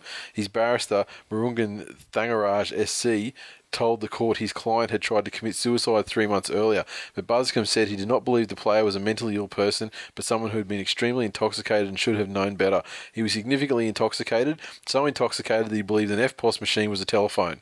After his failed attempt to have his matter dealt with under Section 32 of the Mental Health Act, the prosecution withdrew the common assault charge. Maitua pleaded guilty to one count of intimidation after allegedly yelling to the driver, You'll take me wherever the fuck I want to go, and I'm going to kill all the POMs. And like the, the driver doesn't sound British. It does. Yeah, obviously British. just Look, I'm not I'm not one to generalise. Yeah. I'm not one to stereotype. But uh, Armeni Abdul Al Salawi, uh, I'm, I'm guessing he doesn't speak with a Cockney accent. Yeah, Just saying. yeah, exactly. And so Maitua said, uh, well, this is at the time of the incident. He said. So he said, really was drunk. Yeah, so he said, I want to thank the courts. I got a fair hearing today. Glad I didn't get any conviction recorded against my name. I just want to continue to get better and finish off the year with Canterbury. At the time, he said, I'm deeply apologetic to the gentlemen involved, Canterbury, the fans, my family, and the game in general. I have no excuses for my poor behaviour and will accept any punishment handed to me from the powers to be. I was charged with common assault for pushing the gentleman's arm. By no means is that acceptable, but I certainly didn't strike anyone. Again, I'm truly sorry to everyone I've let down. So, I like his- Reni Maitua. I, his, I his issues he's- have been well documented as well. Sure, and. I think he's he's actually has shown some sort of sense of, of retribution and, and wanting to right his wrongs, etc. yeah. Um, But you know what? You you you know whatever you know whatever happened. I mean, it was an assault. You assault a taxi driver. Your conviction's fucking getting recorded. absolutely. And just because And- just because you public it's public knowledge that you were going to kill yourself. Well, anyone can dust off that old chestnut. Yeah, I mean, like you know, I feel I feel for Maitua. I mean, that was some powerful stuff, you know, at the time with Sure. Tonga and everything like that. But you can't just lean on that as an excuse. I mean, what is this taxi driver? I mean, the shit that those guys have to fucking encounter on a daily basis as part of their job, and just probably the general feeling of fucking the, the stress and you know, I wouldn't go so far as terror, but the apprehension that the next guy that gets in could fucking smash you or Yeah. you know stab you or worse. You know, that's that, that's that guy's day to day job. And you know what? His day to day job is not made any easier by fucking idiots blind off their nut fucking, you know, pushing or hitting him You or know, whatever. you know. professional athletes, no less. Exactly. I um, I mean, big muscular, muscular Polynesians, you know, they have like different reactions to different people. And this guy, it's going to be fucking terror now, whereas you, it's usually like supreme sexual arousal. But well, I'll be like, well, But you're not- Reni, if you're going to push something, you're not I'll give you Abdul- something to push. yeah, yeah, I'm a power bottom, Reni. Um, now, Some would say I was a bear. so, where were we? How do, how do we always get here? So yeah, that's so that that's that's my view. I think oh, it, was, it was great of him to say like I had a fair hearing because he got he, he got Yeah. essentially his way, uh, and at the time he was like I'll accept any punishment. But you know, trying to do an end run around the mental health act and things like that, that's not exactly putting I yourself up there. that's you know that was the take. Oh, that's lawyer legal tactic. team. Yeah, that's lawyer tactics. Um, it, like you say, it was some pretty powerful stuff, given what he's you know he's gone through, and um, you know certainly don't condone his behaviour. And I just you know he's the type of guy that, given his experiences um, on and off the field, um, you know I hope he, he channels this sort of bullshit into uh, you know silly things like you know like this. yeah, I hope he channels that and, and can help some of the younger, uh, especially Polynesian guys coming through the Bulldogs and um, even you know within the NRL. He could you know share his experiences and and uh, you know hopefully we don't have other players going down a, a similar path. And finally, in the, what feels But like seriously, how the fuck do you mistake an EFTPOS machine for a for a phone? well, it's got it's got the buttons. like Maxwell could- Smart wouldn't even do that. But it's got it's got the buttons. The, you know, it's like it's it's not a, it's not a world away from like the first car phones. You remember those? Yeah, Like. I remember, oh, man, house brick. Yeah, yeah, I remember, oh man, like like a like a, a Fairlane or you know something like that. You know, one of those fucking like an LTD or something. Yeah, had mm. like, like the car phone thing It was like you know, fucking gigantic. and so you know, if you you know you were drunk but you were raised in that era and you remember the you remember But the Reni car. wasn't, was he? Uh, probably, probably not. I'm just, I'm just trying to, uh, I'm just trying to think of a scenario where an EFTPOS machine could possibly look like a fucking phone to somebody. I, I just find it interesting that you know he picked up the phone and pushed all sorts of buttons Yeah. and got a receipt for being a drunken fuckhead. Origin, Origin three, obviously it's a dead rubber. You know, no one really cares because one in a row is one in a row, no matter what. But the sides have been named, and you know, New South Wales, I'd, I'd love to see it. I'd love to see a whitewash. We don't get too many whitewashes, and this year it's a fantastic year. I mean, the side seem motivated to do it. You know, they're all talking about the importance of it from the New South Wales perspective, but Queensland, you know, stung bad, bad. I mean, they're not going to lose this game at home at all. The Blues team, though, Jarryd Hayne, of course. Well, let's go through the, the, unsurprising inclusions. Jarryd Hayne, of course, he's there. Josh Dugan, he returns. Josh Morris returns. That seems that seems really early. Uh, Daniel Tupou, Josh Reynolds, Trent Hodgkinson, Paul Gallen, Robbie Farah, Aaron Woods, Beau Scott, Ryan Hoffman, Greg Bird. Interchange: Trent Merrin, Boyd Cordner, James Tamou and Luke Lewis. Boyd Cordner comes in for the suspended Anthony Watmough. And now I've left one name out there, and it's the wing. The wing replacing the injured William Hopoate, who replaced the injured um, Brett Morris. Brett Morris. James McManus. The best that could be said for the selection of James, McMa- James McManus was uh, while he's been there. That's it. It, it hasn't been overly successful. That's all he's got over the likes of Mansour and uh, and George Tafur. And Pat Richards. And Pat Richards, I think Pat Richards would almost be a better selection than, than the other two, simply because of things he offers outside of just being a winger on the, on the end of a back line. Sure. You know what I mean? Kicking. And, I mean, he's not the guy. I mean, he's he, he's not the guy that he is. He going to do blockbusting returns like Tafur? No, no, he's not. But you know, you got he's got the kicking. Um, you know, he's got the field goal in a, in a tight game. He's another option there, another target. Plus, he's a solid. You know, he's a solid fucking player in the first place. absolutely. Uh, who would who you know who's very very experienced player and played in a, a lot of high pressure situations. You know, big games over in England. Yeah, he, he would he would do the job. And I'm sure I'm sure that Mansour, uh, it's, you know, watching that game against the Warriors, you know, under pressure. Yeah, he's got some stuff in him, and, and Tafu is the same. I mean, sometimes he's got some shit in his game as well.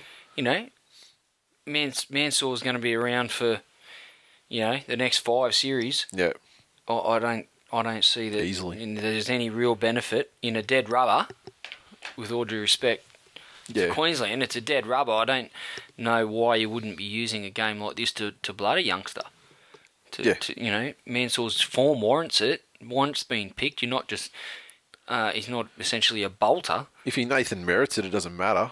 Series is Yeah. wrapped up. Exactly right, and um, you know, give him a give him a taste of the the intensity and the speed of, of Origin football, and you know, if his form continues the way it is, then maybe he forces his way into sight next year. Now we won't know because they've given it to a guy that um, has, has been there and, and should never have probably been there in the first place. Remember, he got in the first time on the back of scoring like four tries in a game, and I can't remember who he was playing against, but it was a fucking. probably the Tigers. It was someone like the Titans. No, oh, maybe it was the Titans, and it might have been against like you know, yeah, some spastic like Steve Peru or something, or or Steve Michaels. Yeah, he's a, and thinking, yeah, wow, to score that many tries against that player, you know, you don't, you want to look Your less. Origin material. You want to look less at the amount of tries you scored and more about how they were scored and, and, and through whom. Exactly. So look, I you know I have no confidence in McManus, but the rest of the side is solid. They've done the job. McManus is a solid player. I just Yeah, You know, when you look at Mansour or, or Richards, you know, there's they should be jumping off the table to be selected. Not uh, Yep. you shouldn't be having to throw in a, an old head like McManus. yep, yep, exactly. Now for Queensland's part, Cooper Cronk has been named to make his return from a broken arm, and Corey Parker returns from a facial injury as uh, the, the Maroons bolster their bolster their squad for Game Three. Cronk broke his arm in Game One and hasn't played since, but he's been named as a starting side uh, for Queensland, and uh, they're trying to avoid a clean sweep, of course. He's apparently he says to the, to the medical staff that he will be fit to return for the Origin game. So the the squad as it stands at the moment, or the side as it stands at the moment, is Billy Slater, of course, at fullback. Fluffy, Darius Boyd, Justin Hodges, Greg Inglis, Will Chambers comes into the wing position vacated by Tate.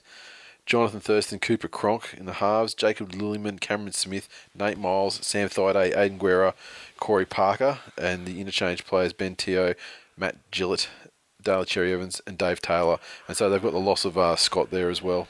He's not going to be back in time, clearly. They announced the squad today at uh,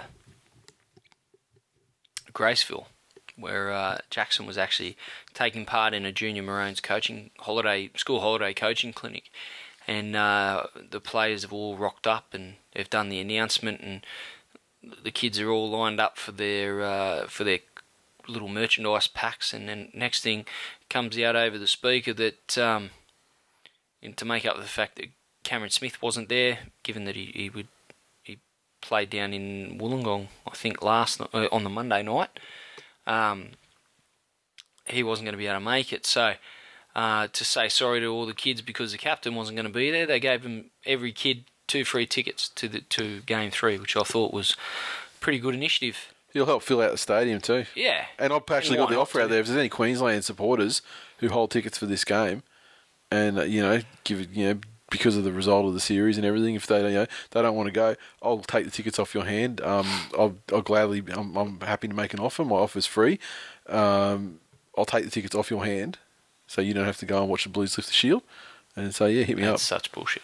Um, but yeah, I, I think the inclusion of Cronk will, will work wonders for Queensland, and um, pretty strong New South Wales side though. Pretty much the same, really. Yeah, I mean they've lost some. of McManus, obviously. Yeah, they lo- yeah lost lost the wing position, but they they you know bring back one of the heroes, one of the necklaces.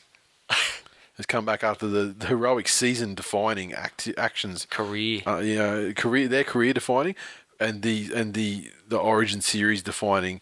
You know, heroic actions of uh, game one where he played with you know I think he pretty pretty much broke his spine in several places, severed his spinal cord. Just the fucking just the desire. You can see the desire. you got anything else to say? Uh, no, no, I definitely don't. So yeah, they're the squads. We'll look at it more obviously next week before we get up to the game. But uh, you know, both sides looking pretty good, and hopefully both sides are equally up for the game as they you know as if it were a live series. I suspect it would be, um, and for for the reasons you mentioned earlier, New South Wales has been so long uh, since they won a series. I think they'll be looking to, to really put an exclamation point on things, whereas Queensland will be will be fairly hurt by that game two result and, and want to f- close the series out with a with a bang. Yeah, game one and game two were both defined by periods of defence from New South Wales that were just fucking extraordinary in the face of you know mountainous possession and the stakes at high, you know, protecting such such you know minute leads. And I just wonder if you get in the same situation. It's 12-10 with five minutes to go. Shane Haynes starts blowing a thousand penalties and giving every 50-50 call to Queensland. They're expecting the last five minutes of the game. Well, you won't Camp have to worry about that because Shane Haynes been dropped for game three. So Oh, okay, that's that's fucking fantastic. But you know, referee, so so referee, whoever it is, camps Queensland forty meters out for the last seven minutes of the game. Do you think the desire, when in the back of your head, you got the little voice saying, you know, like, it doesn't matter, you fucking won anyway. Series is over, son. Doesn't matter. No, I. I or don't you think, so. that they fucking they they they're like they're so intent on the whitewash? The whitewash is as powerful as the series. I, I think if you look at their reaction from game two, I think they, they will be fired up to try and, uh, like I said, put an exclamation point on things.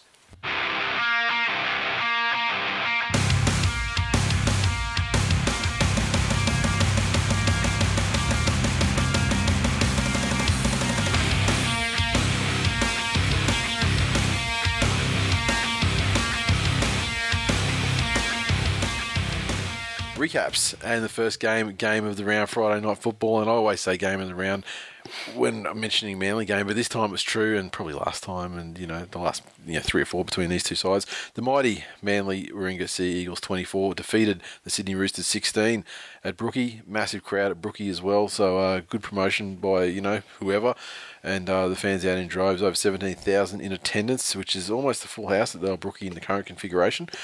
And the Sea Eagles 24 points came from a double to Petahiku.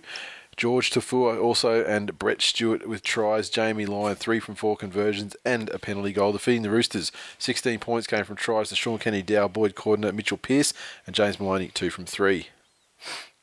Yeah, I think the the Roosters were a bit off their best. Um, despite the quality of this contest, I think uh, you know both teams were definitely up uh, for the physical aspect of, of play. I just I think the Roosters were probably down a, a notch or two, um, and even Manly uh, had some improvement in them, which is pretty scary given their current form. So, um, cracking game. You know, two Yeah. teams that are you know looking increasingly likely uh, to be making up half the top four, and and rightfully so. They've you know proven that Roosters are defending champs, um, Manly runners up, and, and, and this season they they seem to be uh, timing their runs perfectly to make another assault on the finals. Uh, for Manly, I, I just was pretty impressed with Brett Stewart. Um, Best know, game he's had in ages, I reckon. yeah, he's he, he's he gets his share of accolades. Don't get me wrong, but I just it just looks like he's he's almost back to that full absolute pace that he Yeah. he just I just noticed when he, he found a little bit of space or he, he was just got on the outside uh, of his man, and within a stride or you know a couple of strides he's through. Yep. And it just his acceleration. or I haven't seen that for for a few years from him. He looks like you know, he, you know, one hundred percent confidence in like his hamstrings again, Yeah. his knees. That's what. And, and maybe that's you know Yeah. it's been a gradual thing as in the re- residual effect of of you know having those sorts of knee injuries is that your hammies um, are notorious for uh, for being problematic. And you know last season, the season before, he's he's earlier this he's season, made a habit of, of being named and, and you know on extended benches or named and uh, and pulled out you know on game day. So um, you know there was a, there's probably you know three or four times where um, what you know without making a huge play, just seemed to have that that absolute blistering acceleration back that.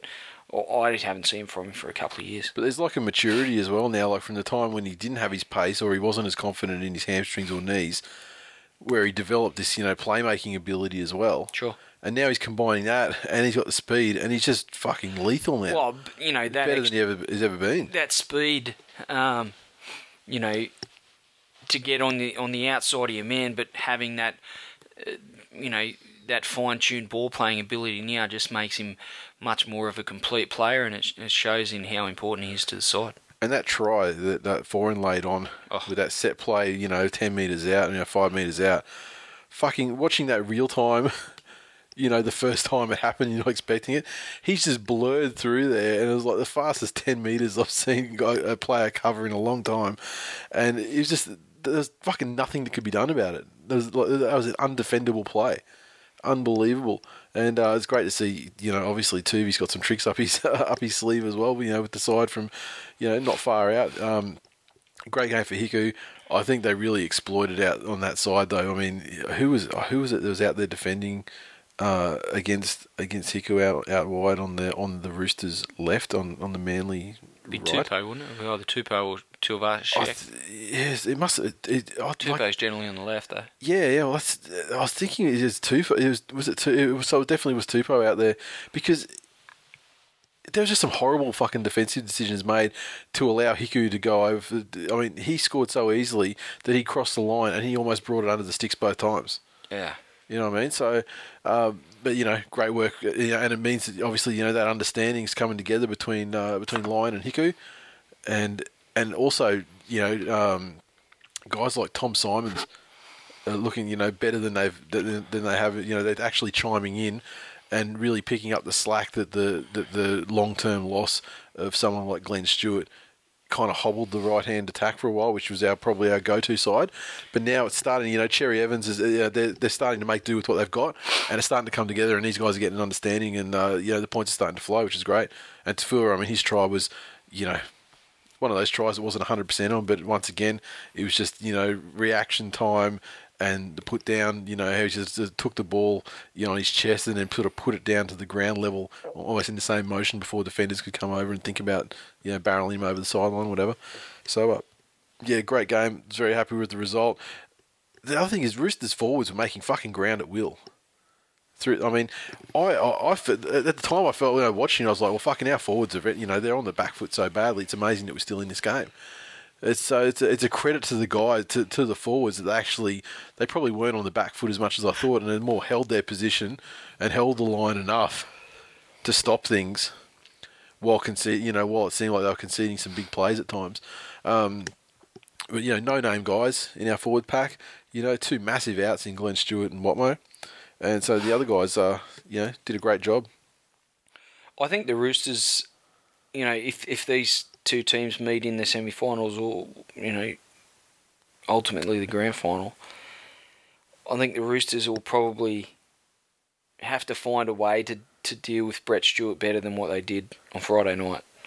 Yeah, Just creates so many options for them if if he's you know starting to half bust through from from kickoffs or uh, kicks in general play. yeah, Um, you know, they were going up with a fairly straight line, and he was still poking his nose through, or, Yep. or you know, one time he went right through altogether. So, yeah, yeah. um, you know, that's they're going to have to find a way to handle him, or, or you know the result could be from last year could be reversed. And Manly have to realise that Brett Stewart's back, and you know, in the terms of line breaking and speed, and fucking support the guy. Yeah. Because there's times when he'd, he'd get away, and they just they, they just weren't ready for it. They, you know, there's no support that they you know, they could use. So, uh, you know, unfortunate, but uh, you know, there's a lot of improvement inside, and I'm I'm uh, very very happy with where they are at the moment, and out alone now on top of the on top of the ladder after Penrith's loss. Okay, uh, Twitter. Brendan underscore Kelly, Manly, the only team I don't I don't mind being beaten by. See you in September. DeLorean Gray, Minichiello looks ready to retire slash go to Newcastle slash Salford slash be shot tonight. Hash Wow. look at the flowers. So that's obviously a great listener of the show. I don't recall too many tweets from uh, DeLorean Gray, but clearly DeLorean Gray is uh, well up on the show. At shithead listener, it's hard to see Manly losing a game that counts. Cunts. Ryan Finesse, and that's funny. That's the kind of that's the, the the the general vibe I've been getting off Twitter like lately with Manly as well. Because it used to be the thing. The thing that I've had to grow up with is oh, you know, the stealing players, buying competitions, that sort of thing. But now, finally, it's slowly turning around to just being like, yeah, You're good. they're too good. Like it. they're- yeah, they're too good. The cunts. um, uh, Ryan Finance, awesome game of footy. That both teams are a massive chance at winning the comp and may well meet again in the grand final. Bebe BNC. The only problem with beating the Roosters is they don't have any fans to show up to give it to. Hash myth fans. Hash glorious win.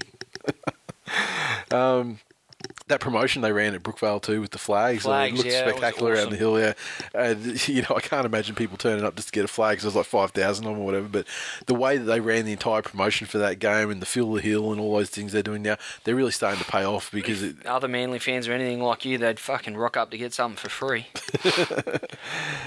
Also on Friday night, Broncos. Well, sorry, Cronulla Sutherland Sharks twenty four defeat the Broncos twenty two. Suncorp, did you go to this one, No. Nicklan was sick, and uh, Yeah. it all sort of happened late. mate? Friday you don't have to make any excuses because he's the, you are not the fan of these shit teams. I like to get my money, my value out of my yeah, I ticket. shoot too. Uh, the Sharkies 24 tries to Jacob Gagan, Paul Gallen, Todd Carney, and Sosaia Feki, and Michael Gordon, four from four, including some from out wide. Brisbane Broncos 22 came from tries to Daniel Vidot, Alex Glenn, and a double to Haller. Ben Hunt, three from four. And this game, unbelievable. Now, I had this game on my TV whilst I was streaming the Manly game, and obviously 99% of my attention was on the Manly game, um, doing like live tweets and everything like that at the time. But seeing this game, you look, oh, oh yeah, Broncos scored a try. Oh, Broncos scored another try. Oh, fucking 16 0. Here we go. Sharkies get pumped. But the comeback, I believe it was, was it 43rd or 47th minute of the game, so just into the second half, when the Sharkies finally got their first points in a month. And uh, it was a good one, too. Uh, the kick to Gagan, Yep. a lot of pace, to, you know, onside, a lot of pace to get down there, take it, put it down about you know a foot inside the dead ball line. It was a good try, and you thought, okay, great, they got their consolation, wonderful, they've broken the streak of nils. Now we But can then- stop fucking talking about it. But then, God, it's all the fucking commentators and people on Twitter were carrying on about. oh, it was it was it was nuts. But you know they des- they deserved it. I mean, it was historically bad. It was, it was a historically bad run. But then they scored another try. We're like, oh, that's nice to you. And then they scored another one. Like, well, fuck me, they're actually in this game a little bit. And they were actually having the better run, the forwards, you know, they were making the ground. I mean, they seem to be getting down to the point where they could at least muster up an attacking kick at the end of their set like a bomb. And as they started forcing some repeat sets as well. Um, despite that, they got to the lead 24 22. And then the Broncos, this was probably, what, 10 minutes to go, 13 minutes. It was fairly, you know, it was plenty of time before the end of the game when they actually went ahead. The Broncos you know, started doing some great things. Ben Hunt lifted, started, you know, he did that great, uh, caught a guy in goal off his kick. Yep. And at the end, they had the run where the kick where it was regathered, came to Josh Hoffman. Broncos down the left hand side with, I think, off the top of my head, it was probably a three on one overlap. All it required was a draw and pass from Josh Hoffman to Reed, and then maybe he may have had to pass it to his winger, or you know he might have been able to get through. They're probably thirty metres Which out we at the know he's physically incapable of doing. Josh Hoffman said to never pass the ball. That's the thing about Josh Hoffman with the Broncos fans. Oh, he's in the halves. He never passed the ball. He's fucking shit. Look, I agree with everything you said. But he passed the ball on this occasion. went probably three metres behind the guy he was passing it to, straight over the sideline. Benji Marshall special, and now we know why he doesn't pass the ball. That's actually a good thing, Broncos fans. Don't fucking. But I've never seen such a, a bombed opportunity to win a game that they should have that they should have won. You know, Well, let's it face goes it. to show he's not a five eight, so um, I don't think that that's a, a surprise for anyone. Yep. Um, I think Ben Hunt's had a bit of a crossroads um, in his career. With uh, you know, I, I don't think they'll they'll get Cherry Evans, but where They're there's smoke, gonna. there's fire, and I would imagine that there's been some fairly um, fairly keen proposals put to him by the Broncos. Um, I've always you know, been in the position that they're not going to get they're not going to get him because you know I hear things. Yeah, I, people I, look, I understand that, but that that all said and done, I think the Broncos probably would have tried to chase him fairly hard. Um, you know, when you're a half, the starting halfback, and it's the first, uh, you know, serious starting position gig you've been given. Such was the case with, with Ben Hunt this season at the Broncos. Um, you know, to hear things in the media like that they're chasing another halfback, I, I think that's has has been a bit of a catalyst for his form spike in the last couple of months. But one serious thing that he's, that he's missing uh, in his game at the moment is the ability to close out those close games. I thought you were going to say like a five eighth. no, he's just you know look at some of the some of the games the Broncos have lost. They you know they have Yeah. led until late and then they've still been knocked off. So you know his kicking game was was much maligned earlier in the season, he, and he's made some you know really evident im- improvements there. But you know as a halfback in a club like that, you you really do have to lead um, and steer the ship around. And he's he's not getting it. He doesn't get a great deal of help um, from his other halves partner, and I think Ben Barba's still pretty much out of sorts. He's fucking hopeless. yeah, he I mean, let's be let's be real. I mean, there's there's there's out of sorts, but you know, when players are out of sorts, it's not like a season. And even when they like they want to go, oh, Ben Barba's back, it's because he fucking caught on the end of a backline movement that resulted in a try that he scored, or when he palms off fucking you know Sam Tomkins. yeah. Look, Things that aren't spectacular. What I'm, what I'm saying is the things that he's Ben done best this season aren't spectacular. We've seen the best of Ben Barba, and it's bloody impressive. But we're yet to see it in a Broncos jersey. Um, and I just wonder at what point the I, I may have brought this up recently, but at some point management is going to start asking some questions. He hasn't been performing to a level that we'd expect from Ben Barba. Certainly not Ben Barba, the 2012 Dally M medalist. That's what I mean. It's Ben Barba. He's come up on two years now. You know, of of not playing well. Yeah. Um, I saw one particular guy on, on Facebook and, and a few other little murmurings on Twitter that, about refs' fault for this game. But say what you want about the refs, but if you're 22 0 up against a team that hasn't won a game in, in five weeks and Hasn't scored a hasn't point in scored three. a point in three weeks, Three and a half because yeah, I mean yeah, the first half of this there's game. There's really no valid excuse to give up 24 unanswered points and lose a game. I, I don't care what is happening in that truck, but there's no way that should happen. And um, I think that was probably the most disappointing thing for me. Yep, yep, no, I agree. And I, there were a couple of, of weird. I mean, I don't think the rest fault was as bad as they're making out, but there were a couple of decisions I was like, oh, that's a bit.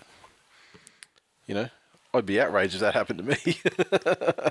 but I don't think it was as bad. It certainly it wasn't actually in the scoring of points.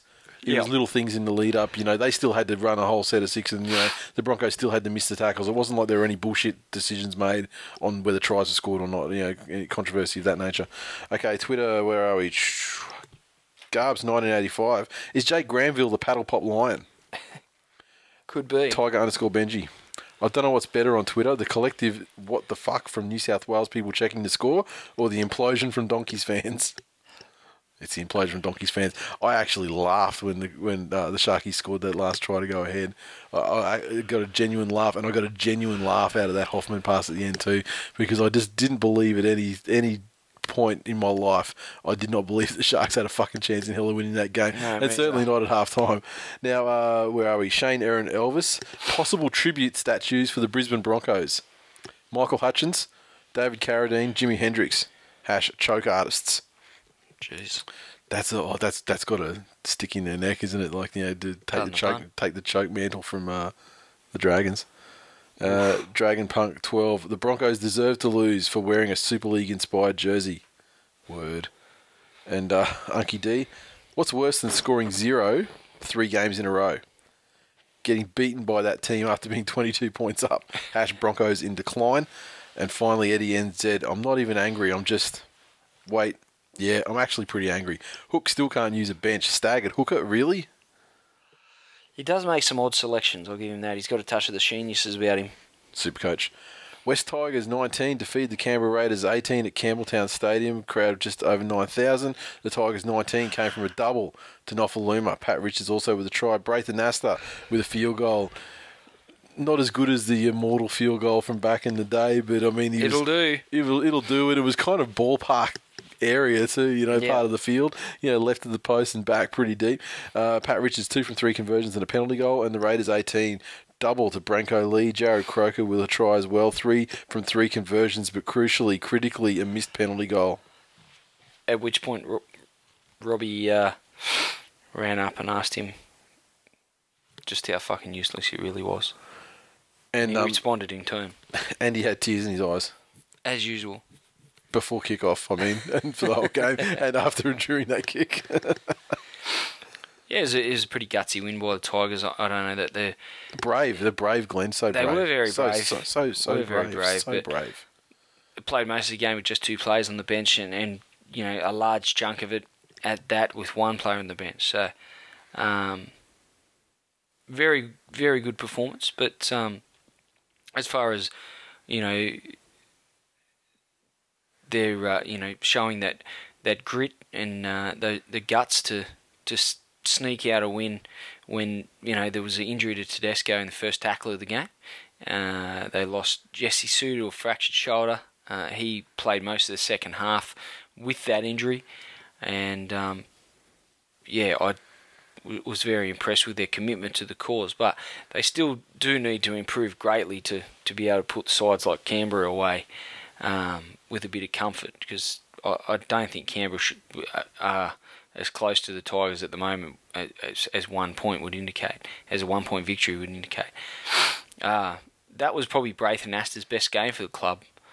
It's nice to see him win us a game with a line drive field goal, but uh, that's only part of what he's doing. But you can see him getting more and more actively in, involved in in the um, in the play. So his uh, you know his his steadying hand for Luke Brooks is one thing, but he, he's also contributing to the team as well, which is which is good to see. Um, just lastly on on Croker's shot for goal. This was this was hand of Bruiser again, and hand of Bruiser incited tears of Croker. He um, he's he's mentally fragile that kid, and the Tigers exploited it to their advantage and, and got the victory. Um, you know the the Raiders had. Tigers didn't have a great deal of ball. They they completed almost perfectly in the first half, but uh, second half they were starved of possession for, for large parts. But they still managed to, um, you know, like I said, just grind out and, and a, a gutsy, gritty win, and uh, they they're really going to have to uh, start getting their attack sorted out. I think they can. They're definitely capable of scoring more points. Austin was good in replacing Tedesco, so I was pretty happy in the end. But we need to address it, you know, of course, that uh, Tedesco, to damp on To dead, go. yeah, to Deadsco, yeah. He's gone from hot sauce to ice magic to hot sauce again, and now I don't know what you call him. Yeah. I mean, contact injury, broken patella. It's if it was, I'd be a lot more concerned if it was another ligament injury. To be quite honest, it was. It's just one of those things. It's it's really ordinary luck for him, and um, yeah, I. I know, saw I saw reported that you know it could be a ten week injury, which is the season really at this stage. I saw ten week, and But then I saw someone else exclaiming. six weeks. Uh, sorry, six months. Yeah, I saw someone exclaiming like in, in shock on Twitter, like twenty four weeks. yeah. That was. What was that on last night?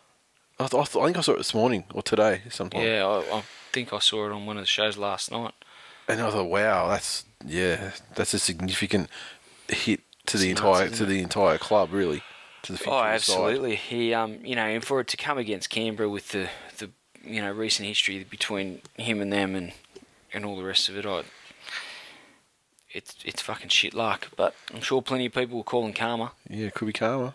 Canberra, Canberra uh, fans would no doubt be calling it karma. Oh, they probably would, but But you know, the, good, the, the thing talking is, you know, we found with you know Manly, you know, struggled without Brett Stewart for years, and uh, they've only really put a uh, put a solution to it, you know, late last year and this year in uh, Peter Hiku, and uh, thankfully for the Tigers, the brave Tigers, so so so brave, So but brave, they're, they're, they're so so brave, Really But are brave. They are the bravest of the brave, bravey bravest I've ever braved. that ever braved. Now, but thankfully, they have a ready-made solution, almost waiting in the wings to replace Tedesco.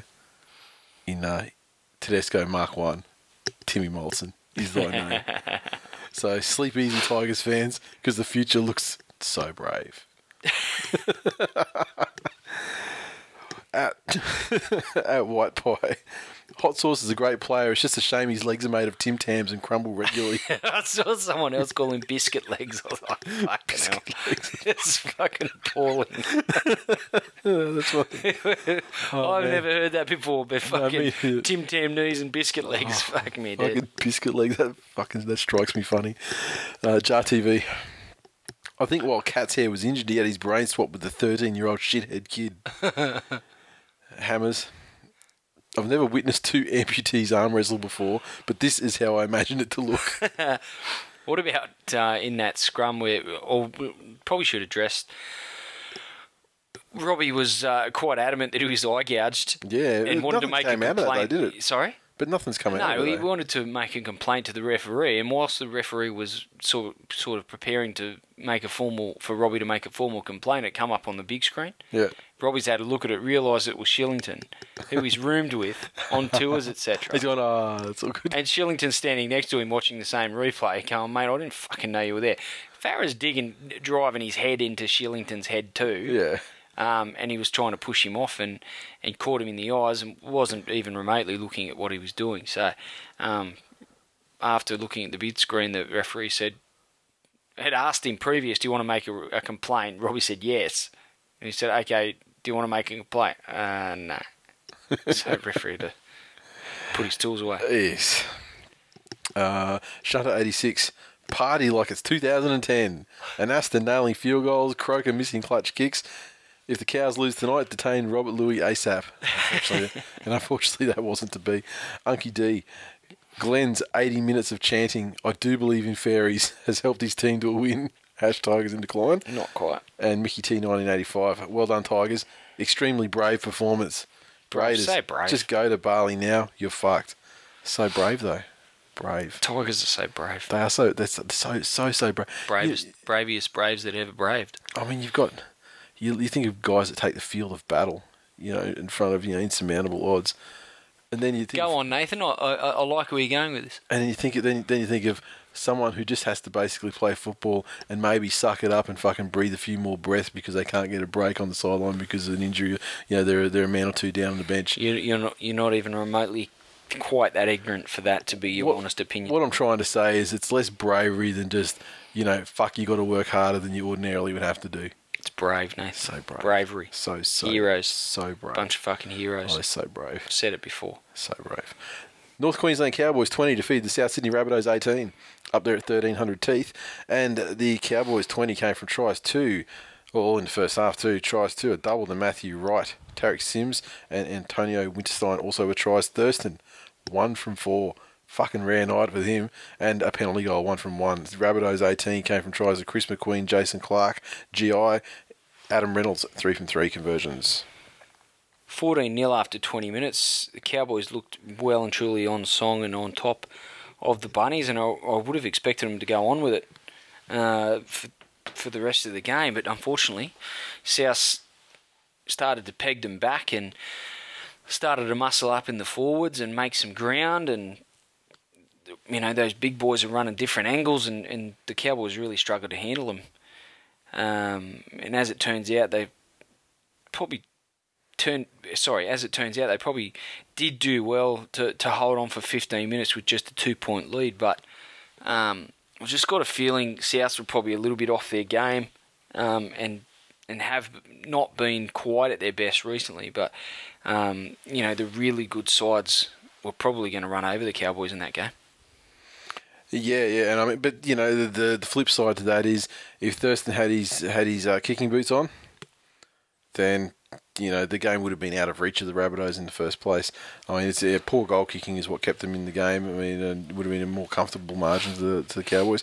They played great in that first half though, but you know, I think the Rabbitohs just got their shit together the way that they you know would ordinarily perform and they, they got that together in the second half, and uh, you know the tries came, and they just ultimately just ran out of time at the end pretty sad indictment for the Cowboys that the South really only came to play for 40 minutes.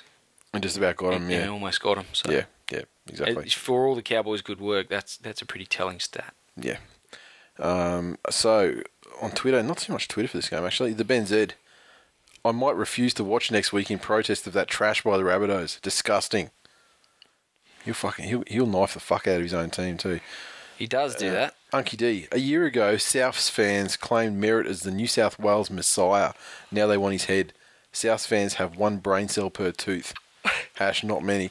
And Merritt is a. Have you have you ever seen a player decline? It's a spectacular so, free fall. So far, well, when when he was dropped, I thought, okay, there's a there's a personality clash with, uh, or or a, a need in the team clash with Madge, and he's not, and, and he's a new coach that's come into the side, and he's he's not burdened by the history of the club and you know how beloved you know Merritt is you know amongst the fans and you know obviously got the record for the try scored and all that sort of thing. And then he's boom he's pretty much straight after that he got that record boom he's dropped. Yeah. And I thought wow that at the time I was thinking well that's wow that's Pretty a, harsh. that's a bit harsh that's you know potentially a bit premature but every opportunity he's been given ample opportunities to, to win his space back through this origin period and he's been fucking hopeless shadow of his former self. Now I don't know whether he's just been completely destroyed, you know, mentally by you know the initial dropping, where he's just like, okay, I'm not in the plans, so it doesn't matter what I do, I'm just going to fucking go through the motions, or if he's just declined to be that rat shit. But it's fuck, it's just strange to see.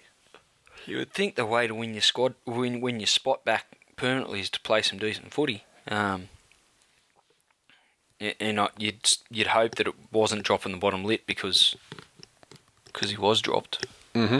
Yep. Professional athlete, you got to uh, take those sort of lumps, and, and if you do get an opportunity, grab it with both hands. But um, he's, he's wide of the mark at the moment.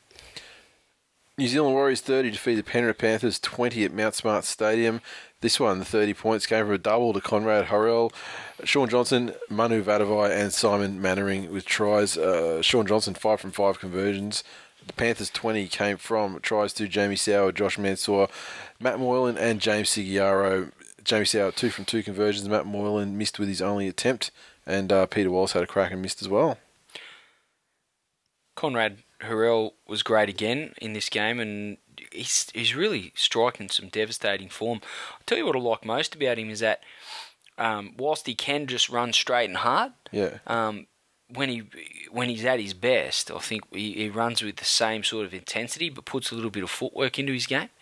Um, and if you can get someone, you know, on the outer someone is on the outside of someone, or, or, or between two defenders, when you might have uh, run the risk of someone making an arms tackle, then he's fucking unstoppable every day of the week. Oh, the way that he blasted through for that first try with Idris trying to yeah. fucking arm tackle him. Uh, just come on, son. You, you, have got to fucking get right in front of him and, and get your shoulder um, right up under his ribs every single time because he's. Um, or I don't care if you're like a stick in the spokes of a BMX bike. Just fucking throw throw your body in front of his yeah. th- in front of his quads or something and just try and bring him down. He's um you know, since that scandal, to his credit, I was just going to say, since, down, he's, since he got since he got his dick sucked, he's been yeah. unstoppable. Which just goes to show, ladies, I mean, ladies, yeah. treat your man right, because you know amazing things can happen. If you go for a mic check, sorry, go for a mic check. Amazing thing could happen. You, your man might start running over the top of people. Exactly, and that may be you know useful you, in his line work, or may not. I think Shaun Johnson had a pretty good game. He's, he's mixing it up nicely. Um, and for all of you know Benji's flaws as far as you know creating extra dressing rooms and kicking out in the full and passing it to row ten of the grandstand, um, he always did have a knack of picking up a loose ball here or being you know Johnny on the spot, the right guy in the right place Yep. at the right time. Um, and I think that's a trait that Shaun Johnson has also. Um, you know, he was there for the intercept here, and he's generally in and around, you know, sniffing for a drop ball. And it, it shows about the, the intensity that they play with. And he might not always get it right with some of the plays or, or um, the way he gets, you know, guys moving around in, in certain fashion, but um, he certainly has that knack down. He's, whenever there's a ball stray, he, he's always aiming to scoot through and pick it up. Pretty impressive try from a, an intercept for him too, as I mentioned earlier. But I was just, um, I was thinking about the Panthers. They've been on such a good run, and the consensus I came to, you know, consulting only myself, I think the win. Uh, sorry, I think the loss does the Panthers some good um, to drop that game in a, in a pretty tough, hostile environment. Um, that result really should steal them for a. You know, they've got a pretty tough run home as well. Um, Yeah. they've Well, because they- a bunch of the top eight. They've had an exceptionally easy run at Sure. the moment. They've been playing teams under them for almost the whole season. Yeah, so you know the next month of footy could make or break them. We saw how quickly the Dogs started to slip down the ladder with a couple of losses, and the same will go for Penrith. So they've had one here. They play the Tigers this weekend, and then um, some further um, further tough opposition over the next you know few weeks. So that you know by the time we get to the end of end of July, Penrith season could be flying high or, or well and truly dusted. Yeah. Uh, now, where are we? On to Twitter. Unky D. Panthers tumbling down the ladder faster than Todd Carney fumbling at his belt when thirsty. Hash, slam it down fast. Mickey T, 1985. Credit to the Warriors, played well. Losing Soward killed Penrith. May have gone on with it with him there. Missed his kicking. He came back on though. Yeah, it was a blistering start from the. Warriors in this game, though, too. I mean, it was, it was similar to the Cowboys, I suppose, except they managed to go on with it. And there was a time there where the game was like, probably when that intercept happened with Johnson, when the game was in the balance at that point. I mean, it, was, it was fairly close, yeah. Okay, anyway, moving along, Newcastle Knights 16 defeated the Parramatta Eels 10. Knights 16 came from tries to the Uate Pate, Joey Leilua, and Fluffy. And uh, Jarrod Mullen, sorry, Kurt Gidley, two from three conversions. The Eels, 10 points, tries to Jarryd Hayne and Semi Radradra, and Chris Sandow, one of two conversions. I think Para needs more out of Sandow if they're going to make the eight. They really need someone over and above Jarryd Hayne firing and playing in career- best form. He can't do Yep. it all on his own. If Yep. they're going to, you know, make any, uh, have any success in the finals, or, or even indeed make it there in the first place. So, um, I think it starts with Chris Sandow. If he if he starts doing his job, directing the players around the field, um, the rest of it really stems from there. So, big responsibility on his shoulders, but um, interesting to see what he does with it. Um, and I hope Arthur does give him that responsibility now that he's back in the in the top grade. He's he's really been, um, he- you know, he's had some some performances that you you know you would say of Chris Sandow where he's made his name, Yeah, if you know what I mean. But um, he was wearing a South jersey at the time. probably true. um, thought Fluffy had another good game. Fluffy, that fu- well, both fullbacks had almost you know spectacular, almost length of the field tries. Yeah. and like Fluffy's was like the best thing I've ever fucking seen him do. Yeah, I, I didn't realise he was quite that quick. Actually, I knew he was And he had, fast. he had some work to do up through the centre to get clear, and then when he got clear, put the afterburners on. It was fucking It's spectacular. his third. we- We're heading into round 17 now, and that's his third good game this season. I Yeah. think you need more from your. They probably all happened though after he got to, after he started getting paid start again. getting paid. So Um, yeah, that's probably what you can probably justify not paying him if he's played three good games in, in 16 weeks. I'm, I'm still not a fan of the guy. He's you know he obviously must bring something to the table in that club because you know when he scores, everyone comes and swamps him, and he's, he seems like a popular member of the squad. But I just I ca- really can't even look at him without getting annoyed. Feeling the bile rise up in your throat. Yeah. Um, and Hayne keeps delivering. It was funny that try he scored. You see when he's running, and the only person from Newcastle got close yeah, to him was uh, Willie. was Willie, and there was there was pole accent out of the way. And they were having some having, having a laugh as it went over, and, and Jarryd trying to put the move on to get it closer to the post, and Willie almost stopped him too. He had to slam it down pretty quickly to uh, yeah. to get it in there before the dead ball line. He's he's brilliant. I'll give him that, and he's he's certainly turning it on week to week. Um, but as I mentioned earlier, I think he, he needs they need to give him some help. Absolutely. Okay, now we move over to Twitter and uh, Shithead Listener. Today proves that Para have a long way to go to threaten good teams, despite my self delusions to the contrary. Hash reality bites. And uh, Jet Nightman, which is a new the new alias for uh, Danny Palmer, Big Dan. The Hayne train has been derailed by the Uate Parte. Welcome back, Newcastle Knights. Keep it up. And we move on to the St George Illawarra Dragons 24 on Monday Night Footbitch, upsetting the Melbourne Storm 12. Uh, the huge upset, this one. And uh, the Dragons' 24 points came from tries of Dugan, Widdop, Mitch Rein, and Nightingale, and also Runciman at the end. Gareth Widdop, two from five conversions. Once again, poor goal kicking made it closer than it needed to be. The Storm 12 tries to Billy Slater and Kurt Mann. Cameron Smith, two from two. Benji's warming to the task for the Dragons. Um, still Still not a complete performance, but his combination with with Widdop is really going from strength to strength, and and and picking Dugan in the centres. I, I ridiculed that. I didn't I didn't like it at all. Uh, but I still don't think it's like a. I don't think it's it's fantastic, but geez, he did some things. It's working for in them. This game that um, it's yeah, working. It's working for McGregor at the moment. You know, that's that's that's what you could say about it. But um, Benji is just settling in now to a situation at a club where he's not necessarily has enough to be the Benji. Yep.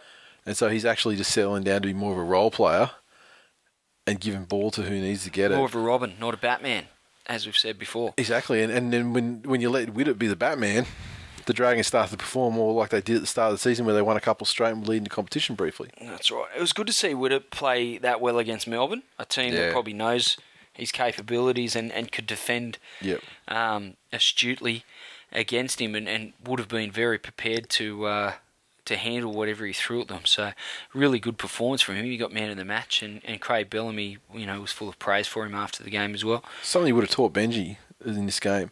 He's like just a sweet long passing out to the wingers and like to that, that Runciman try. He's putting guys in untouched. Sisa Waqa was had a fucking shocker on the wing there. Yeah, and you, I mean, you know, you hear a Storm fan talk about, you know, in general, you know, about their players need to be dropped, and, and you know, Fonua is the name that comes up, but fucking Sisa Waqa, he was the guy.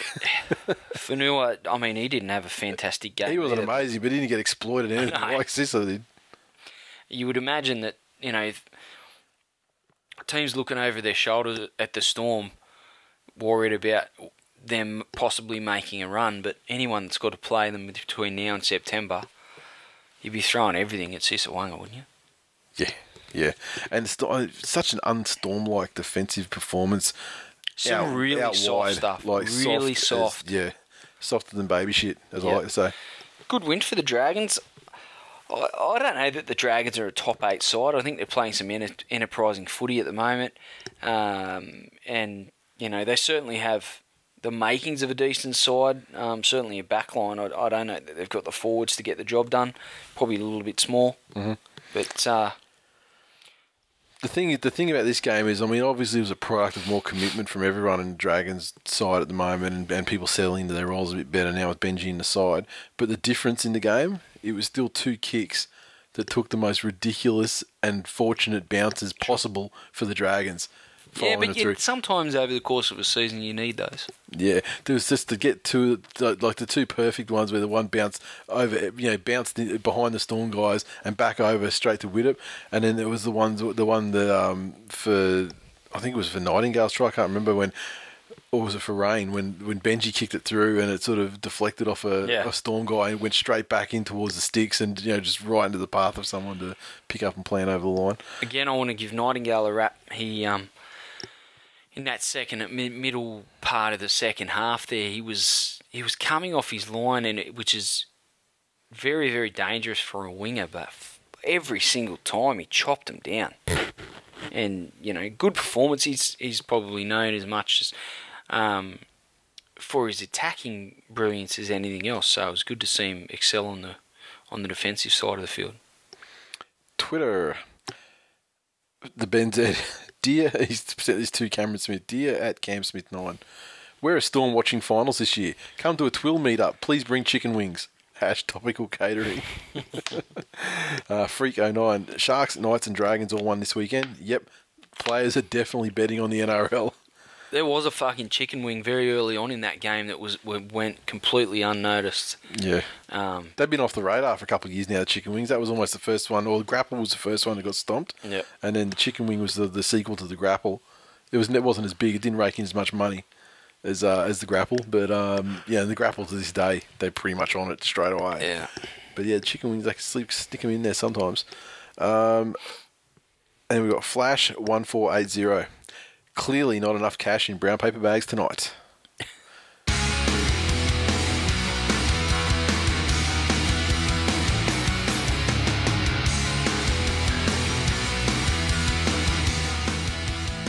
Previews. Another short. Uh, this is the the last really badly Origin affected round of the year.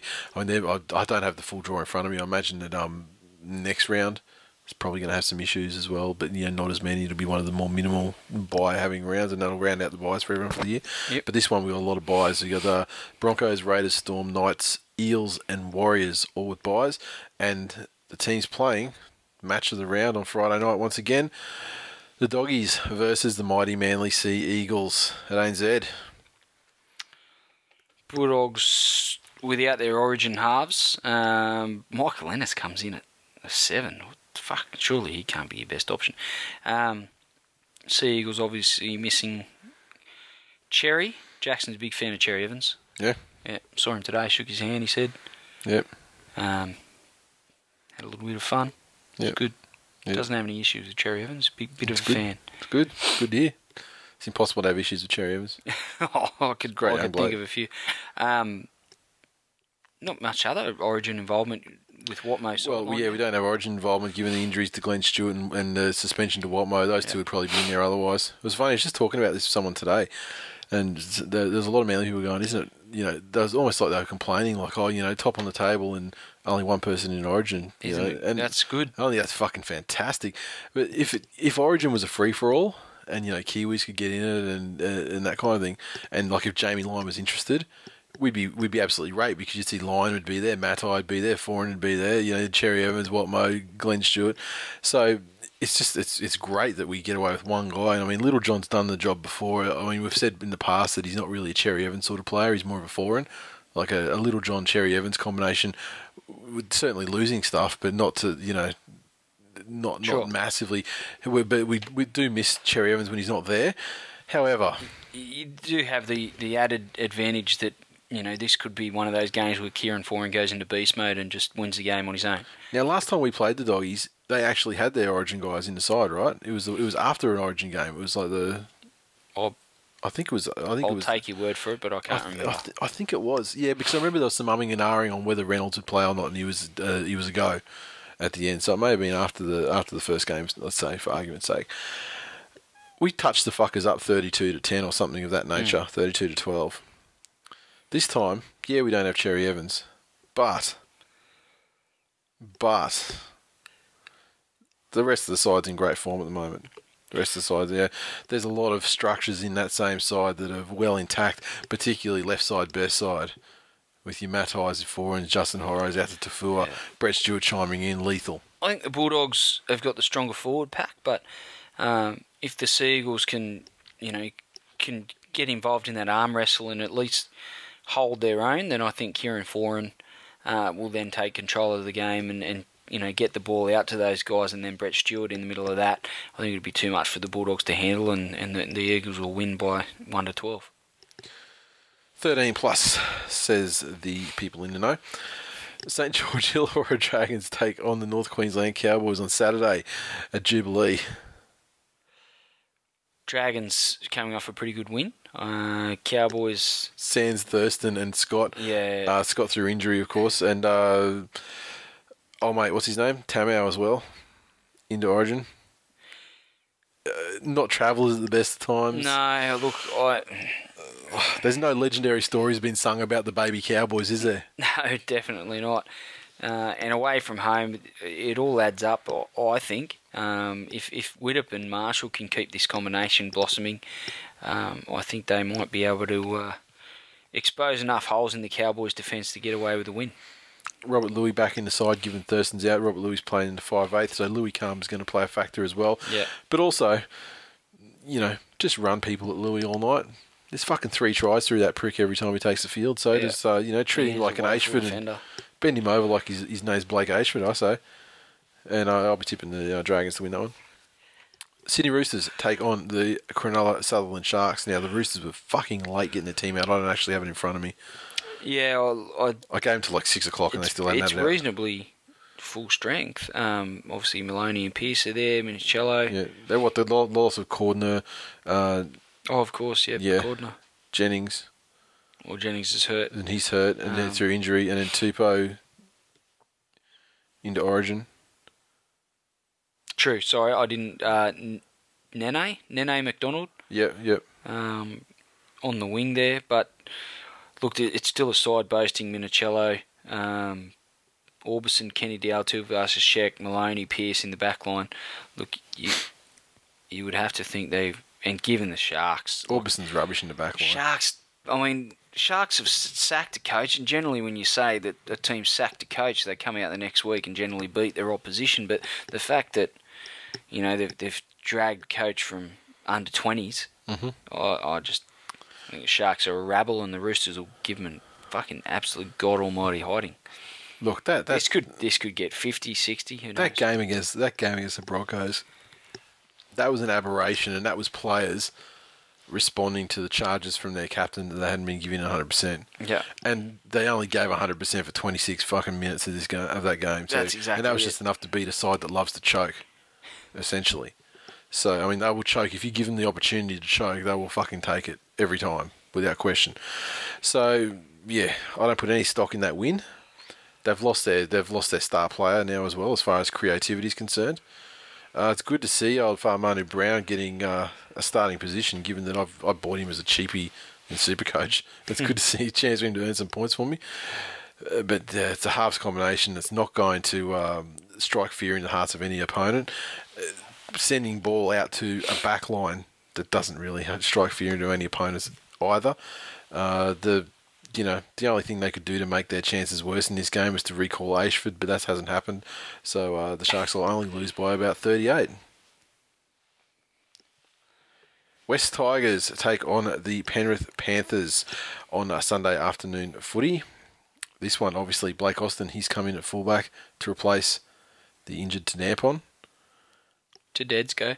Um, Joel Luani replaces Robbie. Um, Martin Marty Taupau replaces Woodsy in the front row, and and Keith Lulia replaces the injured Tim Simona in centres. So a, a bit of a reshuffle there for the Tigers. I think it all comes down to how well Austin uh, can combine. He's he's much much much more of a ball player. Uh, than he is a runner of the ball. He, he he's very good when running the ball to the line, but chiming in from fullback and being a link man, um, yet to see it from him. He's certainly got the passing game, but whether his timing is there, and then defensively, you've got you know uh, him being expected to do a fairly important job there at the back. So big responsibility on on Blake Austin's shoulders. He hasn't let the team down once this year, but. Uh, I meant to tweet him and ask him how many games he's played at fullback in his career. Yeah. I wouldn't imagine it'd be too many. Uh, the pretty pretty big bench. Uh, obviously is there to uh, to relieve Luani at some point during the game, and then you've got Sia Manafanai, Akuala, and Jack Buchanan on the bench. Uh, James Gavet still not back, still playing res- uh, New South Wales Cup. Yeah, well, until last week. Sorry. Last week he rocked up 35 minutes late and got dropped. Yeah, right. Is that Yeah. what the issue? I heard there was an issue there. so- Don't know why. You, I don't know. I don't know why he rocked up. 30, but people were saying he, he turned up drunk or something like that. But then I just heard that he rocked up 35 minutes late Okay. and was subsequently dropped. Yeah, and rightfully so. You know, there's there's an Gave needs to fucking there. sort himself out. Well, he was the he was the guy that um, that was a real catalyst for our forward aggression. So the sooner we can get him back into uh, a good headspace and back into first grade, the better. Um, but you know, if that's his attitude at the moment, then New South Wales Cups is probably the best place for him. Um, very worried about this game. Very, very concerned. Um, not just because Robbie and Woodsy are out. Um, we do have a really good recent record against the Panthers, and, and it's at Leichhardt Oval, both positive factors for the Tigers. But I've just, uh, given some of the footy they've been playing, the Panthers, I'm, I've just got a little bit of concern there, and uh, it'll be a, a fairly hotly contested game, but I think the Tigers will win by six. I think the Panthers will win this by a fucking, you know, how many? You know, pick your margin, but make sure it's over 13 plus. Jeez, a side that's virtually, you know, well, it's completely untouched by Origin commitment, Yeah. Which is a blessing for you know for them to be so far up the ladder and have the Origin thing out of the way. I mean, yeah, they've had a soft draw, but they've won, the, they've beaten the sides in front of them, and you know, a, a Tigers side that only has a third of a spine, and not only that, a spine that's actually that that's that's failed to fire on all cylinders, condition you know consistently anyway, and now you know that spine's done for the year. Tedesco's gone. Uh, you know, Robbie, this is the last time he'll be AWOL, you know, pending any injuries. Um, but yeah, I think it's going to be hard for Luke Brooks. It's it's He's really the support yeah. he's used they- to. The the forwards really need to get well on top against the Panthers and, and give Brooks even you know even more room than, than what you would normally expect Yeah. to be able to give a halfback to um so he can sort of steer the ship and, and run the show. And he's got some fucking stupid plays in him when you know he fe- when he gets the feeling that it's all on him to win the game individually. Yeah, look to be expected from a young bloke that's that's come into the side with a fair bit of hype and, and a huge amount of responsibility um, as far as creativity goes, especially when Robbie's not around. So um, I, th- I think it's really up to the forwards, led by Galloway and Tapau uh, and Adam Blair, to, to to get well on top of the Panthers. I was pretty impressed with Curtis Sironen last week, um, only second game back, and he um, he's the sort of guy. He's probably going to account for Liam Fulton's spot there Yep. in the Tigers, and uh, we do we do miss Liam's experience and his and his defence, but Curtis Sironen offers a lot more as far as ball playing and attacking option and, and his size as Yep. well. So um, interesting to see how, how much he improves from week to week. He might pose the Panthers a few problems as well. Curtis Siren is probably more handy at a trivia night too at this point.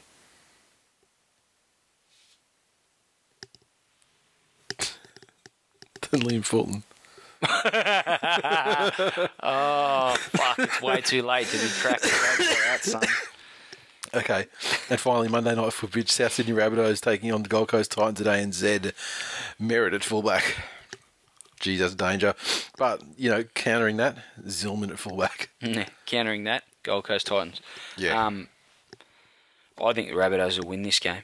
Uh, John Sutton, Adam Reynolds, halves combination untouched. Uh, Coruscant at hooker. Shitload of Burgesses.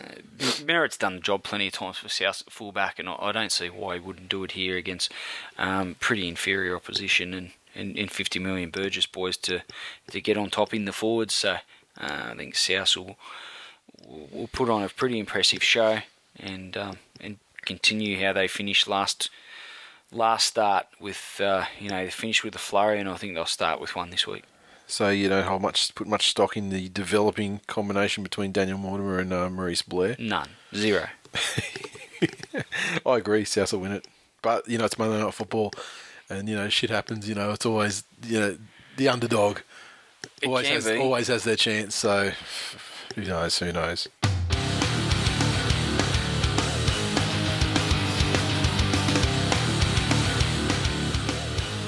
And that is full time for episode 161. As always, you can interact with us on Twitter, so follow at TWI League and on Facebook as well, facebook.com forward slash this week in league. Uh, so make sure you hit the like button, share our posts around, all that good stuff. Help us spread the word. iTunes, no new re- reviews this week. Tipping, a bit of a tipocalypse this week. Uh, I'm just looking over the top uh, 10 at the moment that I have in front of me. No one got more than four out of the possible maximum seven. And our leader, Shane Elvis, got two. He still holds the lead, one point though, 81 points overall, one point over Blue Beaver, uh, and Tigers 12.0, and Whitey got himself up to that second tier with a four, with the best I've seen uh, this round, four out of uh, seven. Life of Ty, 79, one back. David Kingston, Paraman, 1973. GT John, Desi, uh, they are sorry on 79, and Desi Ducks and Voodoo Rock ran out of top 10 on 78. So Voodoo Rock, defending champion, he's not out of it. Three points off the lead, not out of it. Impressive. Yep, and uh, fantasy, the Wendells maintain their top position uh, over the Dingbats. Too much tuna, mighty doggy, sticky fingers, Fergo. NZ underscore Magpie 54, Sarcastic Pricks, Sea Eagle Assassins, CJs, and Winter is Crowding has returned to the top 10. Uh, shop, we're clearing out old Revelation shirts, Tigers in decline. it's fucking, it, it comes back around, it always does, and you'll see it this weekend. So uh, get on those as well. And, um, New South Wales one in a row shirts. Still stock of those coming. I mean, they're going to land, you know, probably in three or four weeks. But I did order extra stock from what was initially ordered as well. So you've got very few. I think some of the the small sizes, I think like extra small and small, I think they're probably gone. There's medium, large XLs left, and very few two XLs. There's like less than you know four of each of the larger sizes left as well. Um, so what else? I think that's about it. That is mentioned it. the membership stuff. Um, yeah, I mean, keep your memberships coming in if you like. We've still got, uh, I can see uh, shirts there for every size, so they're still available. Um, and especially if you want a want a nightgown or whatever, you know, uh, yeah, by all means, we still have some of these larger sizes uh, to go as well. And I say we'll probably think of something we can do to, uh, you know, help move those bad boys on. And Well, Danny Tequila, if you you- want one as a nightgown, well- by all means. You get it free. My my idea Sweetheart. to get rid of the memberships would be to have people actually put their hands in their pockets and buy them. Yeah, I would. I, yeah, I would. I would like that as well. But we need to find, you know, pe- people of certain physical dimensions. I mean, we certainly have all the small sizes available still in the, but you know, we're talking about the Husky three X, four X have some husky gentlemen listening. Uh, So- If you're listening and you haven't bought a, a membership yet, and there are a number of you, uh, Get on there and check the sizing, and you'll see that we are friendly to the Husky gentlemen. I mean, there are not many people that go to the extent that we do to accommodate as many sizes as we possibly possibly can. that's right. So do us a favour and buy a membership, Exactly. and we'll love you forever. Word. All right, that's it. We'll not piss in your mouth. or our own ever. I solemnly make that promise. I concur. All right, see you next week.